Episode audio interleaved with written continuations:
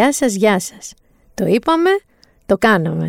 Πέρασε το Super Bowl, εμφανίστηκε ο Weekend, εμφανίστηκε πάρα πολύ ωραία θα σας πω. Αν και δεν ξέρω Νίκο, είχα δει και το ιδέες. Εντόπισα ένα τρομερό πρόβλημα στο sound mixing, πώς με βρίσκεις; Αυτός που έκανε το sound mixing είχε πολύ δυνατά τη μουσική και ακουγόταν λίγο σαγατή ο Weekend σε κάποιες στιγμές. Παρ' όλα αυτά, φανταστικό performance. Το είπε, το χαρήκαμε το κομμάτι που είχαμε τόσο καιρό στο podcast, στο podcast μας ε, Been There Done That στο intro. Από σήμερα θα έχουμε αυτό. Ελπίζω να σας αρέσει. Είναι το Pressure του Billy Joel. Με αυτό λέω να πορευτούμε μέχρι ξέρω το καλοκαίρι. Θα δείξει κιόλας. Μίνα Μπυράκου δεν είναι και τέρας ας πούμε σταθερότητας και ζυγός, να το λέμε αυτό. Ωστόσο, αφού τελείωσε λοιπόν και ο The Weeknd, αφού τελείωσε λάθος αποτέλεσμα και το Super Bowl, δεν κέρδισαν αυτοί που ήθελα, κέρδισε τον Brady πάλι, να πάμε λίγο στα δικά μας. Γιατί έχουμε πολλά δικά μας. Θυμάστε ένα φεγγάρι που είχαμε πολλά αμερικανικά και εκεί πάνε λίγο καλύτερα τα πράγματα. Δικάζεται και το γαριδάκι μας, έχει, περνάει από τη δίκη του. Εδώ όμως είναι το ζουμί. Πάμε καταρχάς στο ότι είμαστε σε lockdown. Again. Άλλο ένα lockdown. Βαρύ και ασύ... συγγνώμη, βαρύ και ασήκωτο. Ελπίζω να μην είναι κάποια κυβέρνηση. Έχω και άλλα για τη γούνα της. Βαρύ και ασήκωτο λοιπόν. Στα σπίτια μας, με τα SMS μας, με όλα κλειστά, click away, click in shop, click ε, doobie doobie do, όλα κλειστά, σχολεία κλειστά, ίσα που πήγανε, μια που χτενίστηκαν και βγάλαν τις φόρμες, μια που τα ξαναβάζουμε σπίτι. Η αλήθεια είναι ότι παρατηρείται μια αυξησούλα, να το πούμε, Υπάρχουν όλες αυτές οι μεταλλάξεις. Υπάρχει ένα προβληματάκι με τα εμβόλια. Να σας πω ότι στη Βρετανία άρχισαν και κοκτέιλάκια, μιξαρισματάκια. Δηλαδή, πάρε λίγη Αστραζένεκα, πάρε όμως και λίγη Pfizer για καλού κακού. Εδώ ακόμα βαίνουμε με την Αστραζένεκα στους μέχρι 65, με Pfizer από εκεί και πάνω. By the way, μαμά, αν καταφέρεις να ακούσεις και αυτό το επεισόδιο, κατάφερε να ακούσεις μόνο το προηγούμενο, μέχρι τώρα δεν είχε καταφέρει το link να το πάει σωστά, ε και χάσει το ραντεβού σου ε και χάσει το ραντεβού για το εμβόλιο. Λοιπόν, έχουμε αυτό. Το Sputnik είναι το καλύτερο που το κοροϊδεύαμε εμείς στην αρχή το ρωσικό. Φαίνεται ότι είναι το πλέον αποτελεσματικό. Δεν θα το κάνουμε εμείς. Και έχουμε βέβαια και ένα φοβερό σιρκουί παιδιά λοιμοξιολόγων που πλέον στα κανάλια είναι πιο περιζήτητη και από το σάκι το ρουβά. Δηλαδή πιστεύω ότι το πώς ζητάνε και ψάχνουν τους λοιμοξιολόγους, το σάκι δεν τον εθέλουν τόσο, δεν τον ψάχνουν τόσο. Και η αλήθεια είναι ότι παρατηρώντας τους, βλέπεις πολλές διαφορετικές σχολές. Βλέπεις τον πολύ πανικό, το γνωστό. Ο κορονοϊός επεκτείνεται, θα πεθάνουμε όλοι! γιατί είχαμε καιρό να τα ακούσουμε. Βλέπεις πιο ψύχρεμο, βλέπεις πιο από εδώ, πιο από εκεί. Λένε πάντως μια πλειοψηφία τους ότι αν τηρηθεί αυτό το τωρινό lockdown που είναι volume, δεν ξέρω, 3-4, θα ίσως 28 Φεβρουαρίου τι να πω και εγώ ρε παιδιά, ίσως ανοίξουμε. Δεν ξέρω, δεν, δεν, δεν, δεν μπορώ να ξέρω γιατί ξέρετε και τι άλλο έχει συμβεί. Ακούστε λίγο.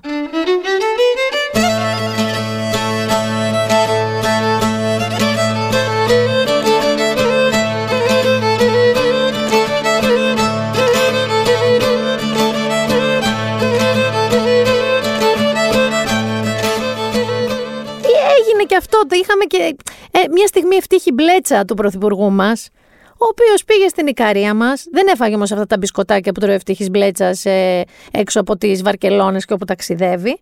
Πήγε λοιπόν, άκου να δεις τώρα τι έγινε. Πήγε στην, Οικία, στην Ικαρία και ο Στεφανάδης, ένας υπουργός από την Ικαρία, τον φιλοξένησε σπίτι του μέχρι εδώ όλα καλά να τον ταΐσει, αλλά όμως που πήγε καμιά πενηνταριά άτομα σαν ψίκι, δεν ξέρω πώς το λένε στο χωριό σας, ψίκι το λένε στο δικό μου, την ύφη που πάει βόλτα με τα όργανα, με τους συγγενείς και περπατάνε για να πάει στην εκκλησία. Ε, πήγε λοιπόν εκεί, Βγήκαν φωτογραφίες, βγήκαν βίντεο, βγήκε μια κατακραυγή και ένα εμείς τι είμαστε, μπιπ, πρωθυπουργία της χώρας μας. Βγήκε, η πρώτη λοιπόν ε, απάντηση ήταν ε, του Μάκη Βορύδη, ο οποίος είπε ότι και να μην γινόταν έτσι, δεν μπορούν να εμποδίσουν τις εκδηλώσεις ε, αγάπης, έστω και υπερβολικής προς τον Πρωθυπουργό, να αφιερώσουμε στον κύριο Βορύδη το ακόλουθο κομμάτι.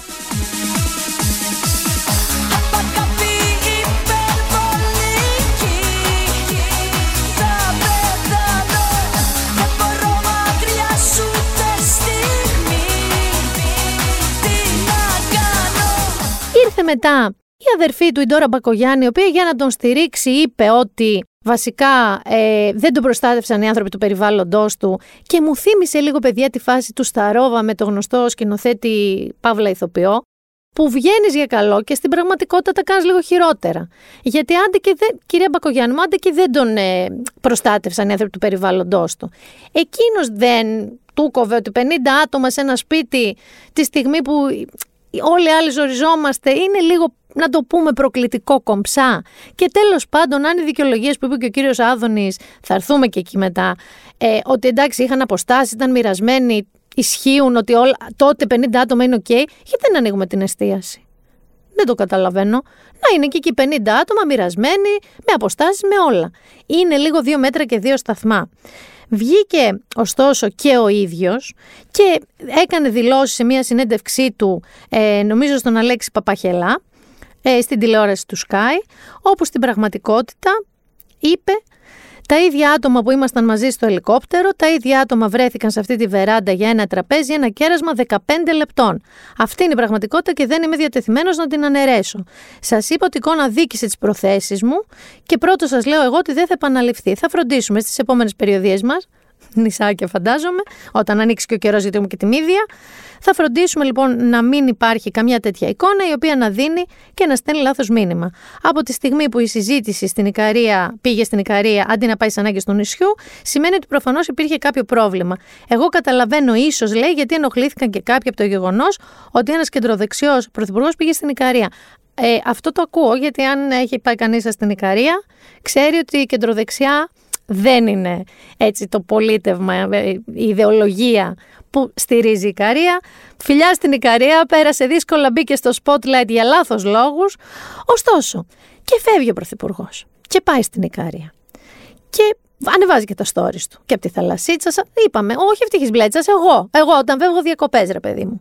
Μένει λοιπόν πίσω ο αντιπρόεδρος της κυβέρνησης, ο κύριος Άδωνης. Και ξαφνικά μέσα σε ξέρω, ούτε τέσσερις ώρες δεν πρέπει να ήταν, είχαμε τρία διαφορετικά breaking news για το take away. Όπου πια ήταν, ξέρω εγώ, σαν, το, σαν, σαν, την ακολουθία του Φιμπονάτσι. Χάνω και τα λόγια μου. Τη μία βγαίνει και λέει: Κομμένο το take away Αθήνα Θεσσαλονίκη. Για την Κυριακή θα ξεκινούσε, γιατί αυτό έγινε, αν δεν κάνω λάθος, το Σάββατο. Αρχίζει ένα σούσουρο σε όλους μαγαζιά από εδώ, από τι θα κάνουμε, τι θα γίνει. Βγαίνει λίγο πιο μετά, λέει ε, παιδιά λάθος. Ε, τελικά δεν είναι. Μετά τελικά είναι. Μετά τελικά δεν είναι. Δεν ήταν. Δεν ήταν να ακυρωθεί το take away γιατί είπε ο κ. Άδωνος ότι οι προθέσεις του ήταν σωστές, αλλά η υλοποίηση δεν γινόταν. Δηλαδή πραγματικά φεύγει ο ένας στην Ικαρία, μένει ο άλλος εδώ, κάνει άνω κάτω, άνω κάτω όμως την ε, εστίαση και το take away γενικά. Και να περάσω και λίγο σε ένα άλλο έτσι μέρος της κυβέρνησης που εγώ προσωπικά πραγματικά, ειλικρινά, είμαι με ένα μεγάλο ερωτηματικό γιατί δεν ξέρω αν, αν πρέπει να είναι ακόμα εκεί. Δεν έχει κάνει κάτι σωστό. Κυρία Κεραμέως, για σας χτυπάει αυτή η καμπάνα. Η οποία κυρία Κεραμέως, έχοντας διάφορες αιμονές με τα θρησκευτικά, με από εδώ, με από εκεί, με το να ανοίξει τα σχολεία, με το να μην δημιουργεί για πάρα πολύ καιρό ούτε σωστή πλατφόρμα τηλεκπαίδευσης, ούτε τις τάξεις να τις οργανώσει όπως πρέπει για να ξανανοίξουμε. Έχει όμως το πονάκι με το νομοσχέδιο που πάει να ψηφιστεί και δημιούργησε χαμός στο συλλαλητήριο πριν λίγες μέρες σε σχέση με την αστυνομία στα πανεπιστήμια. Να πούμε λίγο πριν πούμε τη δική μου γνώμη, που δεν είναι ακριβώς η δική μου, θα σας πω. Πάμε λίγο να ακούσουμε το Γιάννη με έναν και το τι της είπε στη Βουλή. Ότι εγώ θα έβαζα Γιάννη και θα έλεγα και για το Σπύρο Μπιμπίλα το μεγαλύτερο μπράβο του κόσμου, θα συνεχίσω να το λέω για τη διαχείρισή του στο θέατρο. Πάμε λοιπόν να ακούσουμε λίγο το Γιάννη πώς απευθύνεται στην κυρία Κεραμέως. Σε ποιο κολέγιο της, του Cambridge και της Οξφόρδης υπάρχει αστυνομία μέσα; Δεν υπάρχει αστυνομία. Κυρία Κεραμέως, εκτίθεστε. Ψεύδεστε ασυστόλους και κατά εξακολούθηση. Σας παρακαλώ. Εσείς δεν έχετε περάσει το απ' έξω από την Οξφόρδη.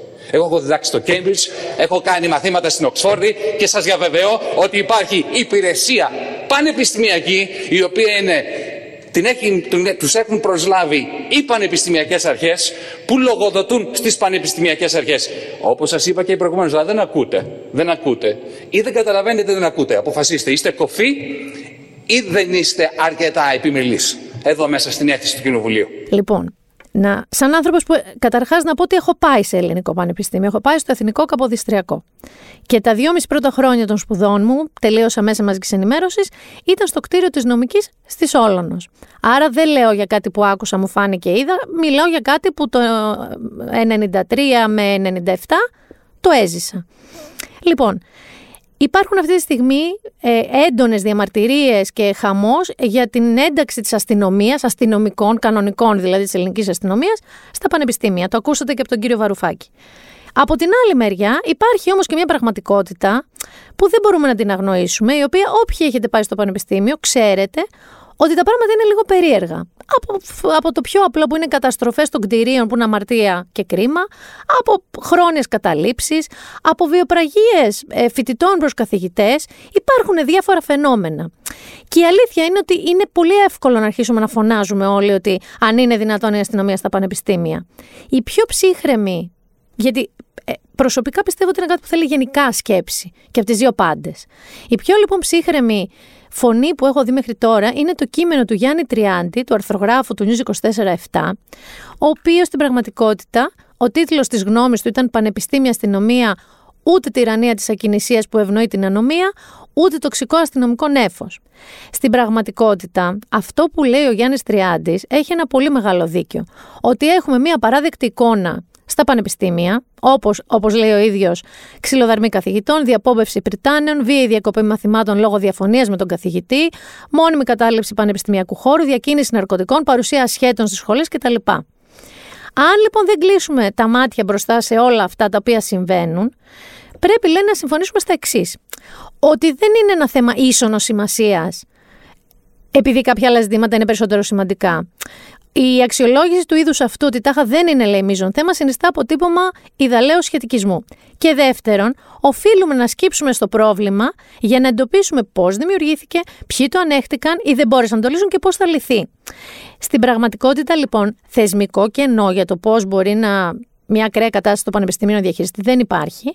Υπάρχει ε, η δυνατότητα του πρίτανη να καλέσει την αστυνομία. Ωστόσο, επειδή η αστυνομία μας έχει δείξει διάφορα πάρα πάρα πολύ κακά δείγματα, με πάρα πάρα πολύ κακούς τρόπους, φυσικά και θα αποφύγει ένας πρίτενης να οξύνει την ένταση φωνάζοντας την αστυνομία.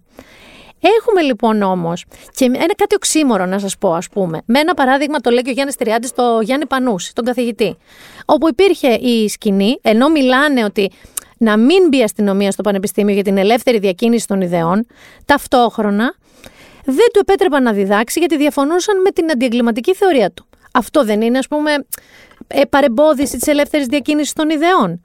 Αντίστοιχα, είχαμε την περίπτωση που εκδιώχθηκε ένας ε, νομπελίστας, ο James Watson, από το Πανεπιστήμιο των Πατρών, που ούτε αυτό είναι μια εικόνα πανεπιστημίου. Από την άλλη όμως, έχουμε παιδιά, κάτι που έχει παραβλέψει η κυβέρνηση και θεωρώ ότι εγώ αυτό έχει δημιουργήσει την ένταση. Λέει ο Γιάννης Τριάντης, και σας το διαβάζω. Αγνόησε λοιπόν η κυβέρνηση το γεγονός ότι η αστυνομοκρατία έχει ιδρύσει ζωφερό καθεστώς στη χώρα μας με δολοφονίες, παρακολουθήσεις, διώξεις, χαφιεδισμό, τρόμο. Και είναι πάρα πολύ σωστό αυτό το point. Το οποίο αρχίζουν μετά και φωνές περί χουντισμού κτλ. Ότι αν μπει η αστυνομία στο, στα πανεπιστήμια. Άρα, τι να κάνουμε; Γιατί έρχεται και το διατάφτα. Τι να κάνουμε; Ε, ο Γιάννης Τριάντης παραθέτει μια συγκεκριμένη και πολύ λειτουργική πρόταση από τη ζωή Γαβριλίδου, καθηγήτρια γλωσσολογίας και αντιπρίτανη ακαδημαϊκών υποθέσεων και φοιτητικής μέρημνας στο Δημοκρίτριο Θράκης.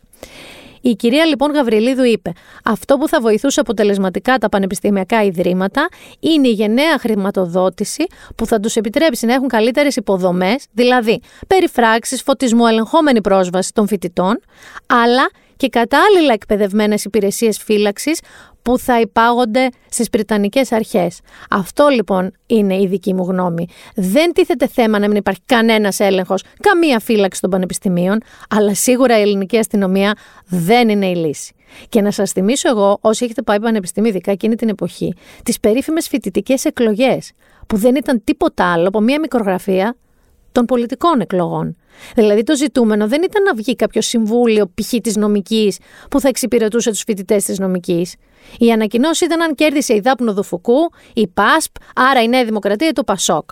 Αυτό ειλικρινά πείτε μου ποιο φοιτητή εξυπηρετεί στη, στη φοιτητική του ζωή.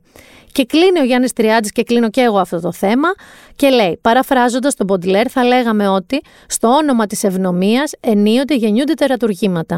Α το έχει υπόψη αυτό η κυβέρνηση. Αλλά και άλλη πλευρά Άρα, ας μην ξεχνά την ακριβή διατύπωση του σπουδαίου Γάλλου, του Μποντλέρ δηλαδή, ο οποίος είπε: Στο όνομα της προόδου γεννιούνται τερατουργήματα. Η αλήθεια είναι ότι υπάρχει πρόβλημα και θα έπρεπε να υπάρχει διαφορετική λύση. Το βασικότερο είναι, εφόσον θέλουμε να μιλήσουμε για τη φύλαξη των πανεπιστημίων, να είναι ειδικά εκπαιδευμένοι άνθρωποι, το τονίζω, γιατί αν βάλεις του αστυνομικούς που βλέπουμε π.χ. στα συλλαλητήρια μέσα στο πανεπιστήμιο, ξέρεις τι να περιμένεις. Τίποτα καλό δεν περιμένεις από αυτό. Οι οποίοι κιόλας θα υπάγονται στις Πριτανικέ αρχές. Εκεί δηλαδή θα λογοδοτούν. Που είναι αυτό που είπε ο Γιάννης στην Κεραμαίο. Εντάξει. Λοιπόν, ήθελα να σας το πω λίγο αυτό για τα πανεπιστήμια, γιατί επικρατεί ένα, μια τεράστια φασαρία εκεί έξω με οξύνσεις, που οι μεν λένε να μπει αστυνομία στα πανεπιστήμια είναι χάλια κατάσταση, οι δε λένε αυτό είναι χούντα. Και θεωρώ ότι και τα δύο είναι άκρα και δεν είναι αποτέλεσμα σοβαρής σκέψης. Όπως αποτέλεσμα σίγουρα μη σοβαρής σκέψης είναι το σταδιακό παραλήρημα του Παύλου Χαϊκάλης στα κανάλια για να έρθουμε λίγο και στα θεατρικά μας. Να το αφιερώσω πρώτα ένα κομμάτι. Του άντρα του πολλά βάρη Μην του μιλάτε το πρωί. Μην του μιλάτε το πρωί.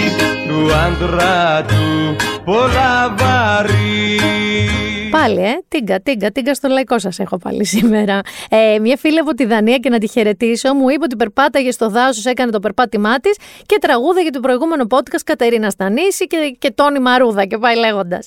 Πάμε λοιπόν στον Παύλο Χαϊκάλη ο οποίος είναι ο γνωστός άντρας παλαιά κοπή. Η κυρία Κρήτα τον είπε παλαιά ντροπή, τον πείραξε. Είχε απόλυτο δίκιο η κυρία λοιπόν Έλενα ε, Ακρίτα. Έπαθε και ένα σύνδρομο Χρυσούλας Διαβάτη, που του είπανε για κάτι που έγραψε ο Αύγουστος Κορτό για τους άντρες παλαιά κοπή και είπε: Δεν άκουσα πώς είπατε. Σύνδρομο Χρυσούλα Διαβάτη, δεν ήξερε ποιος είναι. Ο οποίος βγαίνει λοιπόν. Αποκαλύπτεται αυτή η ιστορία με την παρενόχληση της 19χρονη φοιτήτριάς του. Δηλαδή αυτός ε, στάθηκε στο ότι ήταν ενήλικη, που μεταξύ μας 19 χρόνια δεν είσαι ακριβώς ενήλικας, μετεφηβεία λέγεται, δεν είσαι ενήλικας ενήλικας, και δεν στάθηκε ο, στο βασικότερο όλων τη, δυνα, τη διαφορά δυναμικής τους. Δηλαδή ότι αυτός είχε πάλι την εξουσία. Αυτός ήταν ο δασκαλός της. Άρχισε λοιπόν να λέει κάτι αειδίε, συγγνώμη για την έκφραση, ότι ας πούμε, άντε και εγώ αρχίζω και σε παίρνω και κάνω heavy breathing και ξέρω εγώ τι κάνω. Εσύ περιμένεις, λέει, να ολοκληρώσω, άρα αυτές. Και το χειρότερο λοιπόν που είπε, είπε, καλά είπε, το θυμάστε το ότι είναι αρσενικό παλαιά κοπή και από τη μία ξέρει να φέρεται σε μια γυναίκα, αλλά όταν μια γυναίκα του λέει όχι, τι κάνει Νίκο, και το θέλει πολύ, δεν, δεν τα παρατάει εύκολα. Δηλαδή, αν εγώ λέω όχι, αν είσαι αρσενικό παλιάς κοπής, δεν τα παρατάς εύκολα. Μου γίνεσαι στενός κορσέ και με παρενοχλείς. Λοιπόν, ήταν στην επόμενη τηλεοπτική του εμφάνιση από αυτό, εξοργισμένος θα έλεγα, διότι δεν τον καταλαβαίνουμε. Και δεν αντιλαμβανόμαστε το θάρρος του να βγει να πει συγγνώμη με ένα αλλά. Γιατί είπε ένα συγγνώμη και τρεις χιλιάδες αλλά.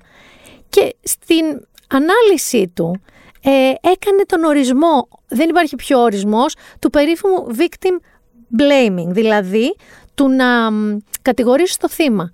Λέγοντας λοιπόν, πρέπει να απαντήσω για μία κυρία που έχει ανεβάσει φωτογραφία με το κιλοτάκι της στο μπάνιο και πρέπει να απολογηθώ εγώ.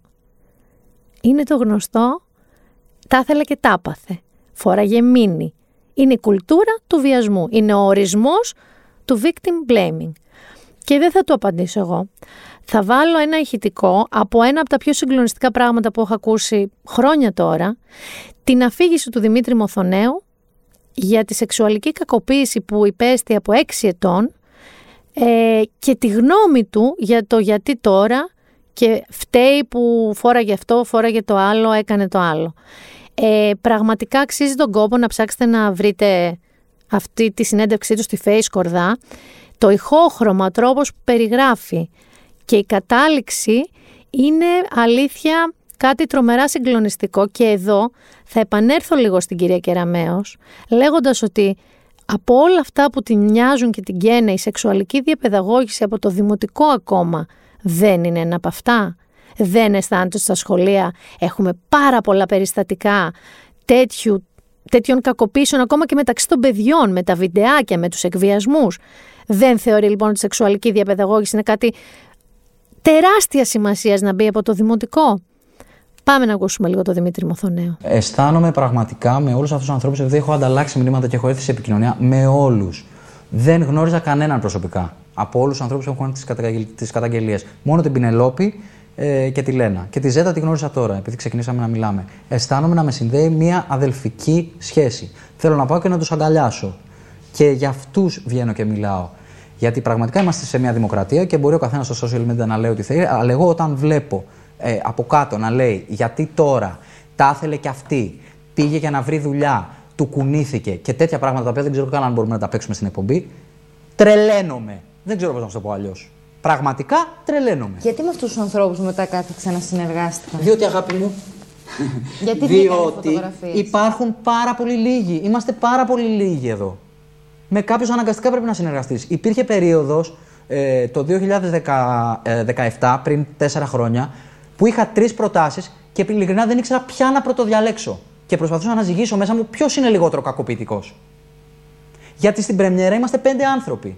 Και ε, ε είμαστε όλοι ευγενείς. Αν εμείς έχουμε μια τέτοια σχέση κακοποιητική μεταξύ μας και εσύ βρεθείς δίπλα μου, το ξέρεις και εσύ καλύτερα. Και είναι φωτογράφος μπροστά, τι θα κάνω. Θα πω, Α, δεν θέλω. Νομίζω ότι παρεξηγούνται η ευγένεια και οι καλοί τρόποι και ο φόβος που πάντα υπάρχει με κάτι που δίνει το δικαίωμα στον κόσμο να πει ότι το ήθελε. Δεν μπορώ να το δεχτώ.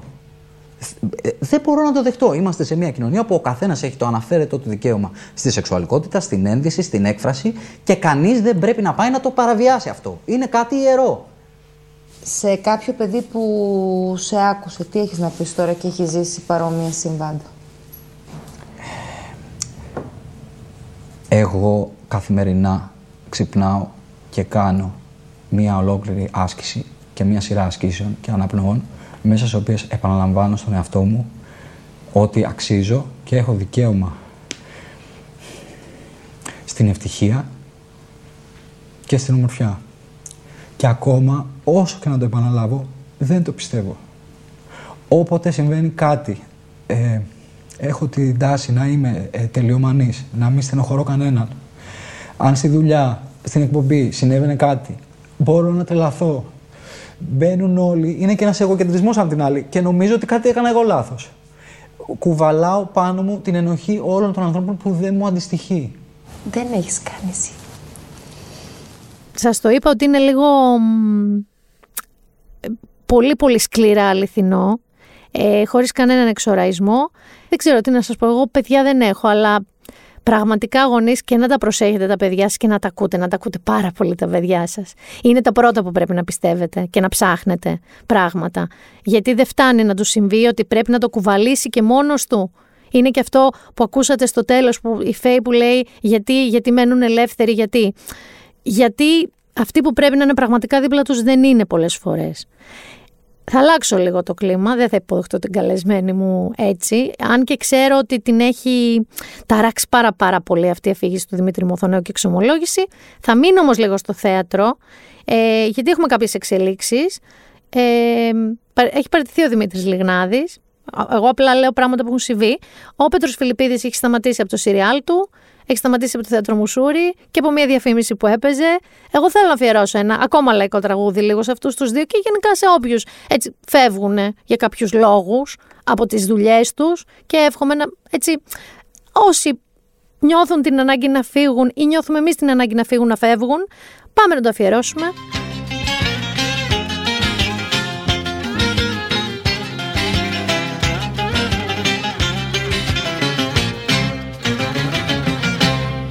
Τα μάζεψα τα πράγματα και φύγα από το σπίτι. Δεν έχετε παράπονο. Και μοντέρνο λαϊκό και παλιά λαϊκά. Και κάπου εδώ θα υποδεχτώ την καλεσμένη μου.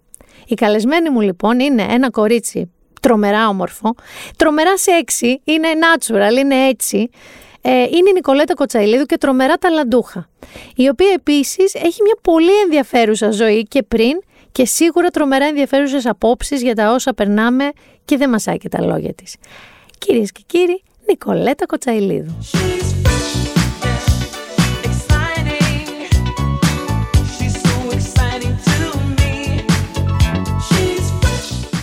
Έχω πει εγώ αυτά που πρέπει να πω για σένα. Έχω πει τα καλύτερα. Α, ναι. Έχω πει τι όμορφη που είσαι.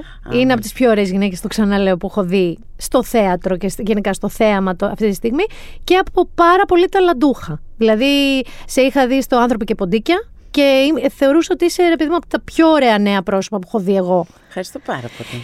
Είσαι όμως εδώ για να μας πεις λίγο και για την ιστορία σου. Έχω μάθει κάποια πράγματα για σένα. Μερικά με πολύ ε, εσωτερικό τρόπο, όχι ας πούμε από το ίντερνετ και από συνεντεύξεις. Ναι, ναι, σου. τις ξέρω τις πηγές σου, τις Τις ξέρω. ξέρεις. Καλησπέρα, Ντέπη, να πούμε. Γεια σου Ντεπάκη, θα τα πούμε μετά εμείς. Θέλω. Ξεκίνησες από τη Θεσσαλονίκη, Μάλιστα. όπου δεν ήσουν ηθοποιός. Όχι, σπούδασα πληροφορική και τηλεπικοινωνίες. Θα ήσουν δηλαδή πληροφορικάριος, προγραμματιστής. Ναι, ναι, υπήρξα και για κάποια λίγα χρόνια και καθηγήτρια πληροφορικής. Ε, είναι κόσμοι 100% αντίθετοι. Δηλαδή το ένα είναι απολύτως μοναχικό θα έλεγα, απολύτως τετράγωνο και μαθηματικό και λογικό και σε μια καρέκλα. και σε μια καρέκλα. Σημαντικό. Και το άλλο είναι εκεί έξω με έκθεση, με δημιουργία, με θεωρητικό προφίλ και υπόβαθρο. Τι συνέβη καταρχάς και πήγες πληροφορική, ενώ ήταν κάτι που σου άρεσε; Όχι, ήταν η μοναδική σχολή που είχα βάλει στο μηχανογραφικό τότε που δεν μου άρεσε και έπεσα σε αυτή. Ωστόσο Μπήκα εκεί. το έχεις με, δηλαδή το έχεις με τα μαθηματικά, το έχεις με τις θετικές επιστήμες; Ε, ο πατέρας μου είναι μαθηματικός, οπότε έτσι κι αλλιώς είχα μια αγάπη στα μαθηματικά. Ε, με την πληροφορική δεν είχα καμία σχέση. Εντάξει, τότε δεν υπήρχε καν ίντερνετ. Όχι, ήταν στις αρχές τέλος πάντων το ίντερνετ. Ε, δεν είχα όμως επαφές με τους υπολογιστές, δεν ήξερα καν να ανοίγω. Ε, μπήκα σε αυτή τη σχολή χωρίς να το περιμένω. Οι γονείς μου με ζάλιζαν ότι βάλει το κι αυτό. Είναι το η επιστήμη μέλλον. του μέλλοντος, ακριβώς, ακριβώς αυτό. Και λέω εντάξει, από τις 60 σχολές σας βάλω και μία τέτοια. Και πέρασες Και εκεί. Πέρασα εκεί. Την αγάπησα όμως την πληροφορική και θεωρώ τον εαυτό μου γκατζετού. Όντως. Ναι, είμαι Ρε, εσύ, γκατζετού. είναι ένα πράγμα που αυτός με δεν το είχα. Δηλαδή θεωρούσα ότι είσαι ένα κορίτσι που αγαπάει το θέατρο, τα βιβλία, ξέρεις, πιο, πιο Έχω, καλλιτεχνίζουσα. έχω όμως και αυτό το κομμάτι. Είμαι, είμαι άρρωστη με αυτό το θέμα. Δηλαδή, αν, αν πάω στο σπίτι μιας φίλης, ας πούμε, και έχει χαλάσει η τηλεόρασή της, ο υπολογιστής της ή οτιδήποτε, αν δεν το φτιάξω δεν μπορώ να ησυχάσω. Αλήθεια λες δεν θα τώρα. πιούμε καφέ μέχρι να το Ε, φτιάξω. Θα τη βάλω στο σπιντάια. Είμαι ο άνθρωπος που ας πούμε δεν μπορεί να σφίξει μια βίδα σε μια πρίζα. Όχι. να μπω σε διαδικασία γιατί ο υπολογιστής μου είναι blue screen και τι γίνεται. Όχι, εγώ άνοιγα τον υπολογιστή με τα κατσαβίδια, τον σκάλιζα, τον διόρθωνα. Δηλαδή, Τα να σε έκανα ρωτήσω όλα. κάτι. Αν λέγω, δεν θέλω, αλλά παίζει ρε παιδί μου ότι είπε τώρα με τις πανδημίες και αυτά, τράβαγε ένα χρόνο ακόμα. Θα μπορούσες να την κάνεις τη δουλειά, το έχεις ακόμα δηλαδή.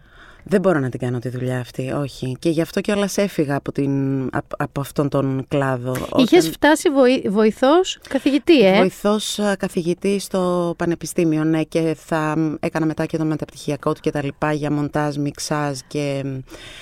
Ε, τέλος πάντων θα απλωνόταν ένα, μια πολύ ωραία καριέρα και λίγο πιο δημιουργική. Ναι, όντως αυτό είναι η μπροστά μου. δημιουργική Ναι, εκδοχή ναι, της ναι. πληροφορικής. Ακριβώς, αλλά δεν άντεξα και επειδή το, την υποκριτική την είχα πολύ μέσα μου και είχα τρομερή αγάπη στο θέατρο, ε, πλέον στα 24 που είχα ενηλικιωθεί, ε, είπα στους γονείς μου θα δώσω στο κρατικό και στο εθνικό και πλέον δεν μπορείτε να με σταματήσετε. Ο μπαμπάς ο μαθηματικός τι έπαθε; Ο μπαμπάς μου αυτός ήταν ο λόγος που σπούδασα κάτι άλλο, γιατί όταν ήθελα στα 18 να δώσω σε σχολές α, θεάτρου, δεν μ' άφησε φυσικά. Ε, και επει- επειδή ήμουν πάρα πολύ ε, επίμονο και πεισματάρικο παιδί, ε, για να με ξεφορτωθεί κάποια στιγμή μετά από μ, ένα σερί καυγάδων, μου είπε εντάξει, πήγαινε να σπουδάσεις κάτι άλλο. Κλασικό. Ναι, ναι, ναι. Και άμα γυρίσεις και το θέλεις, να το κάνεις. Εμένα Ε, και εγώ ξέρεις- γύρισα, το ήθελα και... Εγώ λοιπόν είμαι το, το λάθος παράδειγμα, εσύ το σωστό. Εγώ ήθελα όλη μου τη ζωή να γίνω σχεδιάστρια μόδα. Μάλιστα είχα πάρα πολλά πορτφόλιο με πάρα πολλές συλλογές που είχα σχεδιάσει και μια φίλη μου τότε που σπούδαζε στη Σορβόνη, ε, στο Πάρσον, είχε πάρει σαν δείγμα στους δασκάλους της και είχαν πει βεβαίως είναι πάρα πολύ καλή να έρθει και με υποτροφία. Το λέω στους γονείς μου και μου λένε δεν πας να δώσεις το πανεπιστήμιο, να περάσεις σε καμία σχολή ή αν δεν περάσεις το ξαναβλέπουμε. Ε, μπήκα, πέρασα μου μου, ε. The rest is history. Είσαι τρελή. Δεν το άλλαξα ποτέ. Αμάν. Αμάν, θα δηλαδή μας σε, έδινες σε τώρα. ζηλεύω πάρα πολύ τώρα με αυτό που μου λες. Ωραία, άρα τα παρατάς. Καταρχάς η πετριά του, του θεάτρου, γιατί μου κάνει εντύπωση που σου άρεσε. Πηγαίνατε θέατρο με τους γονείς. Πώς σου είχε έρθει αυτό το πράγμα; Δεν πήγαινα πάρα πολύ θέατρο, γιατί λόγω Θεσσαλονίκης είχαμε ε, ελάχιστες παραστάσεις συγκριτικά με τα παιδιά που έχουν μεγαλώσει στην Αθήνα και είχαν πολλές επιλογές. Ε, ήταν όμως κάτι που πάντοτε το ήθελα, το λαχταρούσα, το ονειρευόμουν. Ονειρευόμουν να ανέβω πάνω στη σκηνή ε, και να κάνω θέατρο. Υπήρχαν κάποιοι ρόλοι που σου είχαν κάνει, είτε θεατρική είτε κινηματογραφική, ηθοποιοί, πάντως ρόλοι, που ε, έλεγες όταν το είδες αυτό, είπες «Ε, ναι, αυτό θέλω να κάνω στη ζωή μου». Όχι. Ε, απλώς ήθελα να ανέβω πάνω στη σκηνή, δεν με ένοιαζε ε, τι θα, τι θα μου δώσουν να παίξω από εκεί πέρα. Α ανέβαινα πάνω στη σκηνή και όλα τα άλλα θα τα βρίσκαμε. Και κατεβαίνεις στην Αθήνα, λοιπόν. Παίρνεις την αποφασή σου, δίνεις εξετάσεις σου. Ε, δίνω εξετάσεις στο κρατικό και στο εθνικό. Περνάω στο εθνικό. Ε, και βρέθηκα εδώ. Επειδή, στο εθνικό. ε, okay, ακούμε διάφορα αυτόν τον καιρό για τις σχολές ε, και το πώς είναι. Θεωρώ ότι υπάρχουν πολλές σχολές και υπάρχουν και διαφορετικές χρονιές σχολών. Δηλαδή, ξέρετε ποιος είναι. Εσύ εκεί πώς πέρασες, ήταν αυτό που φανταζόσουν, ήταν μια δημιουργική διαδικασία; Ανοίγεις πάρα πολύ μεγάλο κεφάλαιο, γιατί μ, και με όλα αυτά που γίνονται αυτές τις μέρες, ε, μ, ακόμα δεν έχω συγκροτήσει το μυαλό μου για να συνειδητοποιήσω τι μου... ε, μ, να κάνω τον απολογισμό τέλος πάντων της σχολής. Ε, η αίσθησή μου και αυτό που μου έχει μείνει είναι ότι εγώ προσωπικά επειδή ερχόμενη στην Αθήνα έκανα το όνειρό μου πραγματικότητα, οτιδήποτε κακό ή περίεργο συνέβαινε μέσα στη σχολή, ε, δεν, μου, δεν με χάραξε, δηλαδή θεωρώ τη σχολή την πρώτη μου οικογένεια στην Αθήνα, τους συμφοιτητές μου, ε, τα αδέρφια μου, τους αγαπάω όλους ακόμα και αν κάποιου, με κάποιους δεν συμφωνούσαμε. Έχω πολύ γλυκές αναμνήσεις από το εθνικό και πάντοτε όταν περνάω έξω από τη σχολή Παθαίνεις ένα ναι, ναι, ναι, φουρφούρισμα. αναστενάζω και συγκινούμε. Ωστόσο δεν ήταν εύκολα τα πράγματα γιατί είχαμε κάποιους καθηγητές έτσι που λίγο μας δυσκόλευαν να το πω παραπάνω.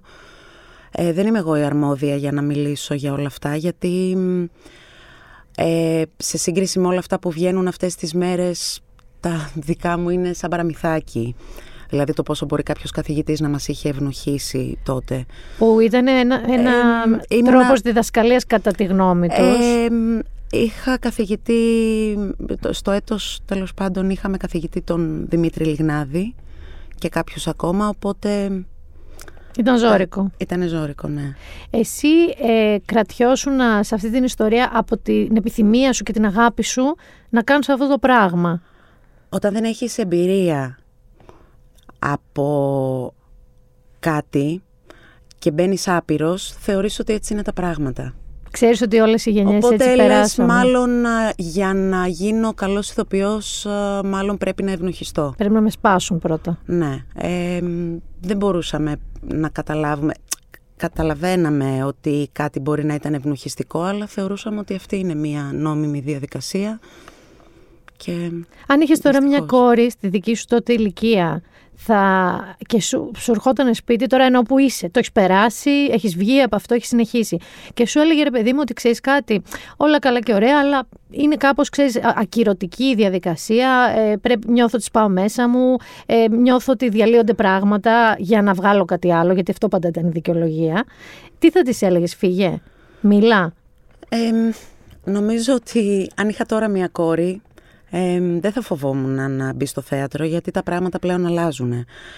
Αλλά το, ίσως το μόνο που θα της έλεγα, γιατί θα ήθελα όλα τα υπόλοιπα να τα ανακαλύψει μόνη της, θα ήμουν συνέχεια δίπλα της, δεν θα υπήρχε περίπτωση να φύγω από το πλευρό της για να μπορώ να παρακολουθώ το οτιδήποτε περίεργο ε, θα της συνέβαινε.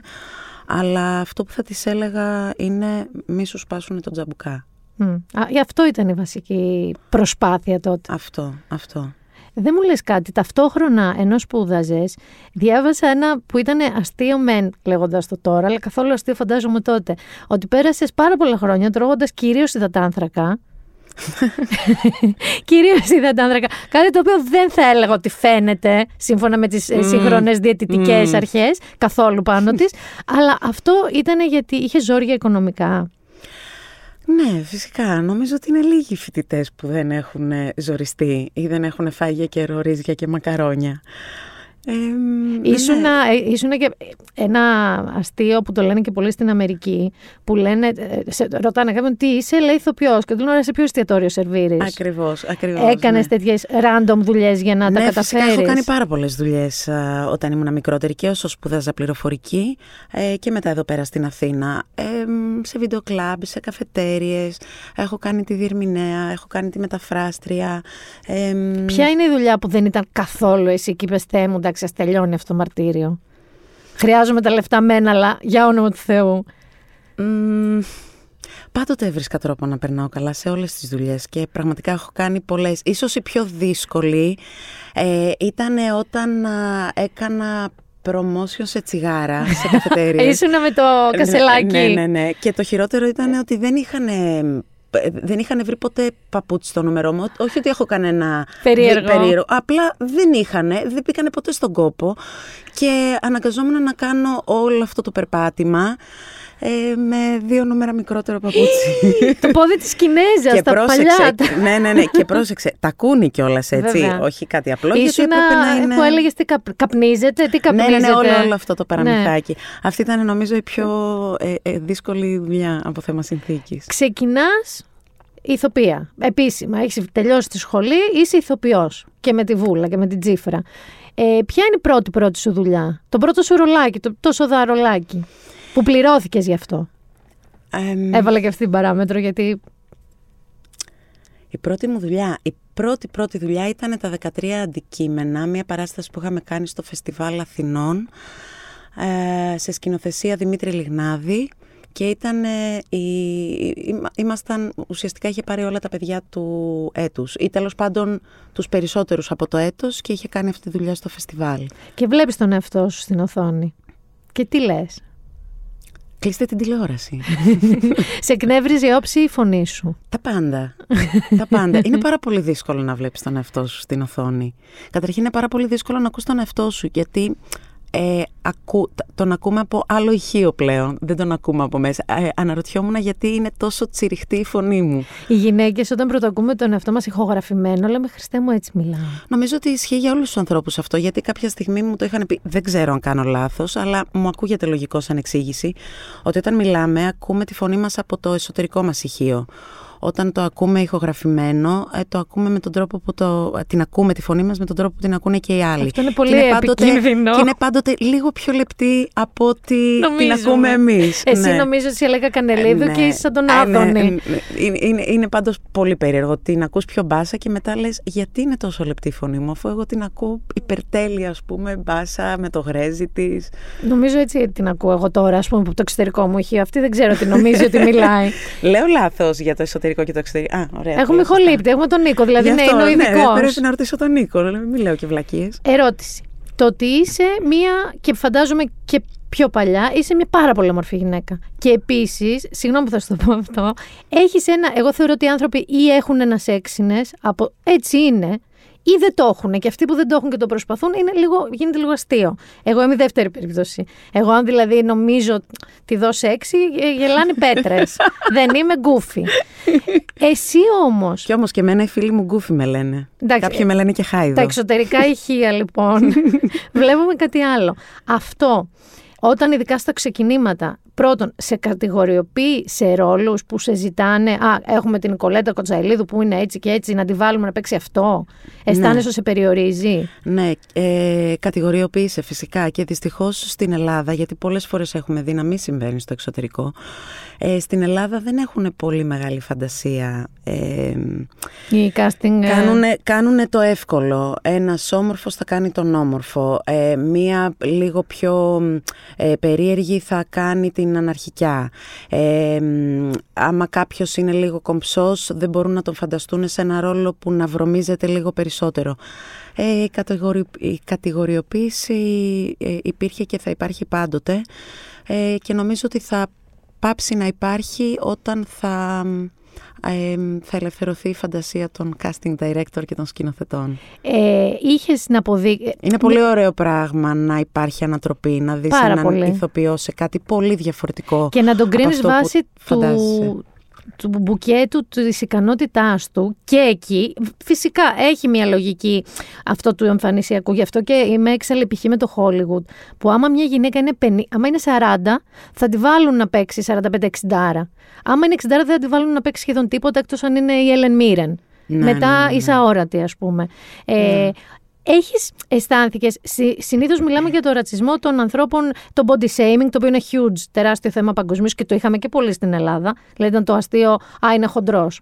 Ότι ήταν αστείο αυτό Ντροπή. ξαφνικά. Είναι τεράστια ντροπή. Έχουμε όμως και έναν ανάποδο ρατσισμό. Για να είμαι πολύ ειλικρινής, δηλαδή όταν δούμε μια πολύ ωραία γυναίκα εντυπωσιακή σεξι, κατά κανόνα λένε «Ε, εντάξει, μωρέ, οκ, θα κάνει την ωραία, δεν, δεν το έχει και πολύ. Ξέρω, μπορεί να μην είναι έξυπνη, μπορεί να μην είναι ταλαντούχα. Το έζησες εσύ αυτό καθόλου; Ε, ναι, και το ζω γενικότερα ακόμα. Ε, ε, δυστυχώς υπάρχει. Ε, πρέπει να αποδείξεις...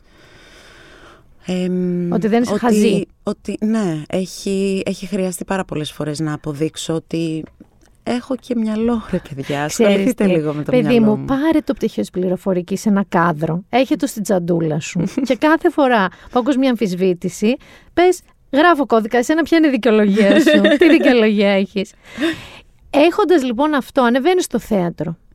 Είσαι, είναι του γούστου σου περισσότερο έτσι πιο υπόγειες, περίεργες παραστάσεις που θα μπορούσαν να γίνουν και επιτυχίες ή θες να παίξεις και μεγάλα έργα, ξέρω εγώ, να παίξεις κλασικούς ρόλους; Εσένα ποια ήταν η επιθυμία σου; Ε, εγώ βγαίνοντας από τη σχολή ήθελα να παίξω θέατρο σε οποιαδήποτε μορφή του. Φυσικά κιόλας, επειδή είμαι παιδί του εθνικού.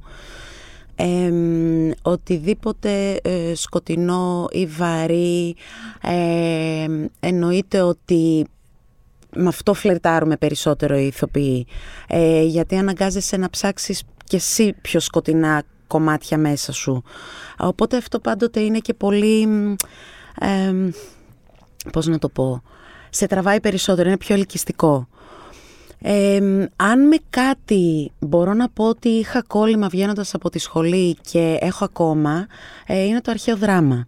Α, Ναι. Ε, η Επίδαυρος είναι ένα θέατρο στο οποίο ονειρεύομαι να παίξω σε σημείο που δεν α, έχω ονειρευτεί καμία άλλη ε, σκηνή. α, το εύχομαι όμως. Σε ευχαριστώ πάρα πολύ. Το εύχομαι πάρα Μακάρι, πολύ. ναι. Έχεις, Με το ε, αρχαίο δράμα λοιπόν είναι η αρχαίο μεγάλη, δράμα. η μεγάλη μου α, αρρώστια. ας το πούμε, είναι. Αριστοφάνη όμως. Δηλαδή θα έπαιζε και αρχαία κομμωδία ή σ' αρέσει πολύ το δρα- τα δράματα, τα κλασικά ναι, αρχαία φυσικά, ελληνικά; όπως σου είπα, ε, μ, θα, μ, θα μου άρεσε οποιαδήποτε, ο, οποιοδήποτε έργο.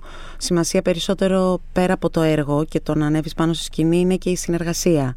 Οπότε αν είχα να συνεργαστώ με κάποιον που θαυμάζω πάρα πολύ ε, ή με συναδέλφους μου που θα ήθελα πάρα πολύ να παίξω, εννοείται και ο Αριστοφάνης. Ε, Φυσικά. έχεις αγαπημένο σκηνοθέτη από τη μέχρι τώρα εμπειρία σου. Μπορεί να είναι και στην τηλεόραση, θα πάμε και στην τηλεόραση μετά. Έχεις κάποιον που θα έλεγες αυτός ο άνθρωπος αν μου πει να πάω να δουλέψω θα πάω ούτως ή άλλως.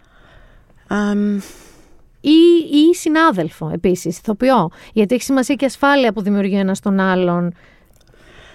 Ναι, ε, απλά τώρα επειδή με πετυχαίνεις σε μία περίοδο όχι μόνο εμένα, όλους τους συναδέλφους που κάπως α, ξαναμοιράζεται η τράπουλα ε, και είμαι πολύ ταραγμένη με όλα αυτά που συμβαίνουν τις τελευταίες μέρες. Ε, δεν, δεν μπορώ καν αυτή τη στιγμή να σκεφτώ Ονόματα. ονόματα για να σου πω. Ε, γιατί Δεν μου Δεν- λες δεν- κάτι. δεν- δεν- δεν μπορώ- δεν θα μπορώ να μείνουμε μιλήσω, λίγο είναι εκεί. δύσκολο. Να μείνουμε λίγο εκεί. Ε, άκουσα τη θεωρία, από λίγους ευτυχώς, οι περισσότεροι ήταν της αντίθετης θεωρίας, ότι με όλο αυτό που συμβαίνει και στην πραγματικότητα είναι ένα τεράστιο σπυρί που σπάει, θα ξερνάει όσο σπάει και να καθαρίσει. Αυτό συμβαίνει και για μένα Ναι. δεν πρέπει να σταματήσει επουδενή. Για, Για κανένα μένα, λόγο. επουδενή. Θεωρούν όμως πολλοί ότι πλήττεται στην εικόνα του μέσου ανθρώπου, εμένα που δεν είμαι μέσα στο χώρο, το θέατρο. Πλήττεται ο κόσμος των ηθοποιών και των σκηνοθετών και όλοι θα πάρουμε μια στραβλή, στρεβλή εικόνα για αυτό το χώρο. Ε, είσαι αυτή της άποψης ότι θα έπρεπε να, μην, είναι- να μαθαίνουμε τόσα πράγματα και να τα λύσετε εσωτερικά κάπως; Αυτό το πράγμα δεν μπορεί να λυθεί εσωτερικά. Επίσης το θέατρο θα συνεχίσει να υπάρχει και χωρίς εμάς. Ε, και όπως έγραψε πολύ σωστά ένας συνάδελφος πριν από λίγες μέρες, το θέατρο αυτοκαθαρίζεται. Ε, αν είναι δυνατόν το, το γεγονός ότι θέλουμε να διαχωριστεί το θέατρο που είναι ένα τόσο μια τόσο υπέροχη τέχνη, το ότι θέλουμε να διαχωριστεί από τη βία, ε, αν είναι δυνατόν. Δε, δε, δε, ξέρεις τι, ε, ε, χάνω τα λόγια μου γιατί πραγματικά είμαι εξοργισμένη και δεν μπορώ να το ακούω αυτό το πράγμα. Και θεωρώ ότι αν δεν έπαιρνε τόσο ε, μεγάλες διαστάσεις, όσο και αν είναι δύσκολο, άρρωστο, σκληρό, ανθρωποφαγικό ή οτιδήποτε που μπορεί κάποιος να το αποκαλέσει, ε, αν δεν γινόταν με αυτόν τον τρόπο, νομίζω ότι πάλι δεν θα γινόταν, γιατί έχουν υπάρξει στο παρελθόν συνάδελφοι που μπορεί στα δικά σας τα αυτιά τα δημοσιογραφικά να μην έχουν φτάσει ποτέ, αλλά έχουν υπάρξει στο παρελθόν συνάδελφοι που έχουν προσπαθήσει να μιλήσουν και ή έχει θαυτεί η ιστορία ή τους έχουν κλείσει το στόμα ε, ή εν πάση περιπτώσει χαρακτηρίστηκαν α, υπερβολικοί.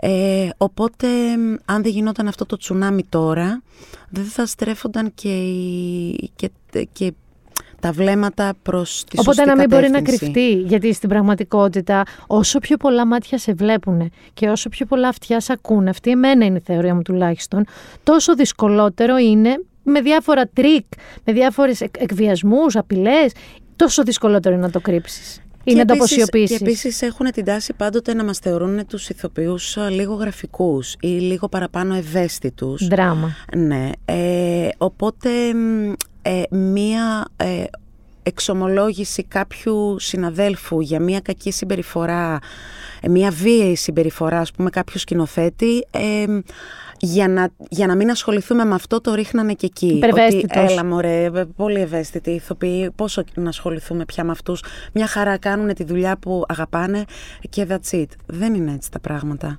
Γιατί μπορεί κάποια από αυτά που ακούμε να θεωρούνται light, αλλά βλέπεις ότι το τσουνάμι καταφέρνει και συμπαρασύρει ε, και πολύ σοβαρές περιπτώσεις. Είναι Και όπως θεωρώ- συμβαίνει με τους χυμάρους που παίρνουν Ακριβώς. τα πετραδάκια, παίρνουν και τους κορμούς. Ακριβώς.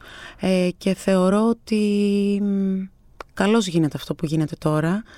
Ε, μ, η δύναμη είναι μεταδοτική και το γεγονός ότι κάποιοι άνθρωποι είναι λίγο πιο δυνατοί και είναι σαν να μας παίρνουν από το χέρι, ο- μ- μη βάλω και εμένα μέσα, σαν να παίρνουν τους ανθρώπους που έχουν ταλαιπωρηθεί είτε ψυχολογικά είτε σωματικά είτε σεξουαλικά. Να τους παίρνουν από το χέρι και να τους λένε μη φοβάσαι, μίλα γιατί τώρα είναι η κατάλληλη εποχή ας το κάνουν φυσικά Συμφωνώ 100%. Φυσικά, ε, το, και το πιστεύω από την πρώτη μέρα που ξεκίνησαν αυτά τα πράγματα. Η δύναμη είναι μεταδοτική και μπορεί να ακουστούν και κάποια που να μην είναι τόσο σοβαρά, αλλά τουλάχιστον τα λίγο λιγότερο σοβαρά, για- όλα είναι σοβαρά, Ξέρεις απλά το τι; λέω συγκριτικά Ναι, για να ναι, μην ναι. παρεξηγηθώ, ότι τα λιγότερα, τα λιγότερο σοβαρά, ακόμα και αυτά, δίνουν τη δύναμη στους ανθρώπους να βγουν και να, μι- να, πι- να πούνε και για πράγματα τα οποία... Λειτουργεί και οι ίδιοι ντρέπονται. θρηστικά. Η δύναμη, ναι, λειτουργεί όπως το λέει συμπαρασύρει. Και να σου πω και κάτι άλλο.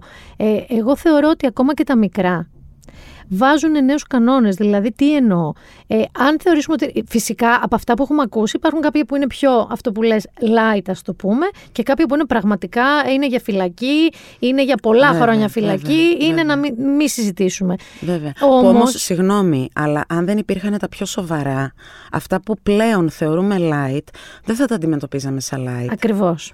Ε, και το γεγονός ότι πρέπει απαραίτητα για να είσαι ε, πετυχημένος ηθοποιός, να έχεις περάσει από δύσκολες ε, διαδικασίες και δύσκολες συνεργασίες, το να είσαι, ε, είχαμε φτάσει στο σημείο να θεωρούμε ότι αν ένας σκηνοθέτης ε, είναι σκληρός, και σκληρός όχι για να βγει κάποιο αποτέλεσμα, σκληρός ανεφλόγου, ότι είναι και στοιχείο επιτυχίας, ότι τι να κάνουμε έτσι είναι αυτός. Ακριβώς. Όχι ρε παιδιά, όχι.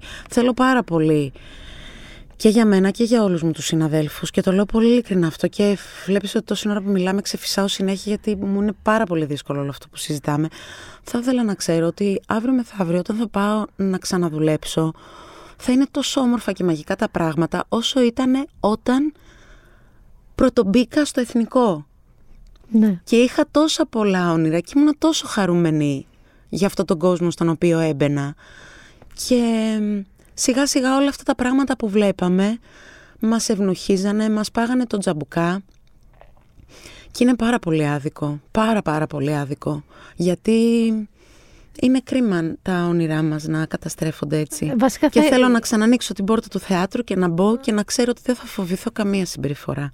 Πιστεύω ότι για ένα μεγάλο διάστημα θα είναι έτσι, γιατί ε, είναι αυτό που λέμε ο φόβος φυλάει τα έρμα.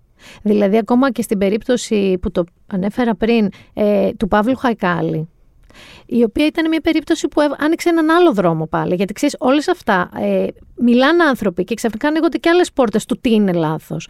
Η θεωρία του λοιπόν ότι ο άντρας παλαιά κοπή, για παράδειγμα, και το σιγά μου τι έκανα, δεν ήταν και τίποτα γιατί το έβαλε στο μέτρημα. Ε, ε, και μετά είπε και το άλλο φανταστικό ότι εντάξει, για μια γυναίκα που φόραγε το κιλοτάκι της στο Instagram, θα απολογηθώ εγώ για αυτή, ε, είναι, είναι τόσο βαθιά ριζωμένες θεωρίες. Δηλαδή, αυτός ο άνθρωπος, μέχρι και τώρα που μιλάμε, όλες του οι δηλώσεις, τις οποίες τις κάνει δημόσια, βγαίνει μόνος του και τα λέει, αποδεικνύουν ότι δεν καταλαβαίνει ότι είναι λάθος. Αυτό όμως που έχει καταλάβει, ξέρεις τι είναι, από την κατακραυγή, από όλο αυτό που συμβαίνει και λες, τι λες, ρε άνθρωπε, τι είναι αυτά που λες, είναι αυτό που έχει επιτευχθεί, ότι ο επόμενος που νιώθει ότι είναι άντρας παλαιάς κοπή και το όχι δεν το δέχεται και επιμένει και, και, και, και, και, θα το σκεφτεί πέντε φορές πριν το κάνει και πιθανότατα δεν θα το κάνει. Το άντρας παλαιάς κοπή ε, είναι ένας τίτλος που είναι υπέροχος να τον χαρακτηρίζει ε, ε, αυτός ο τίτλος το να τον χαρακτηρίζει έναν άντρα είναι υπέροχο.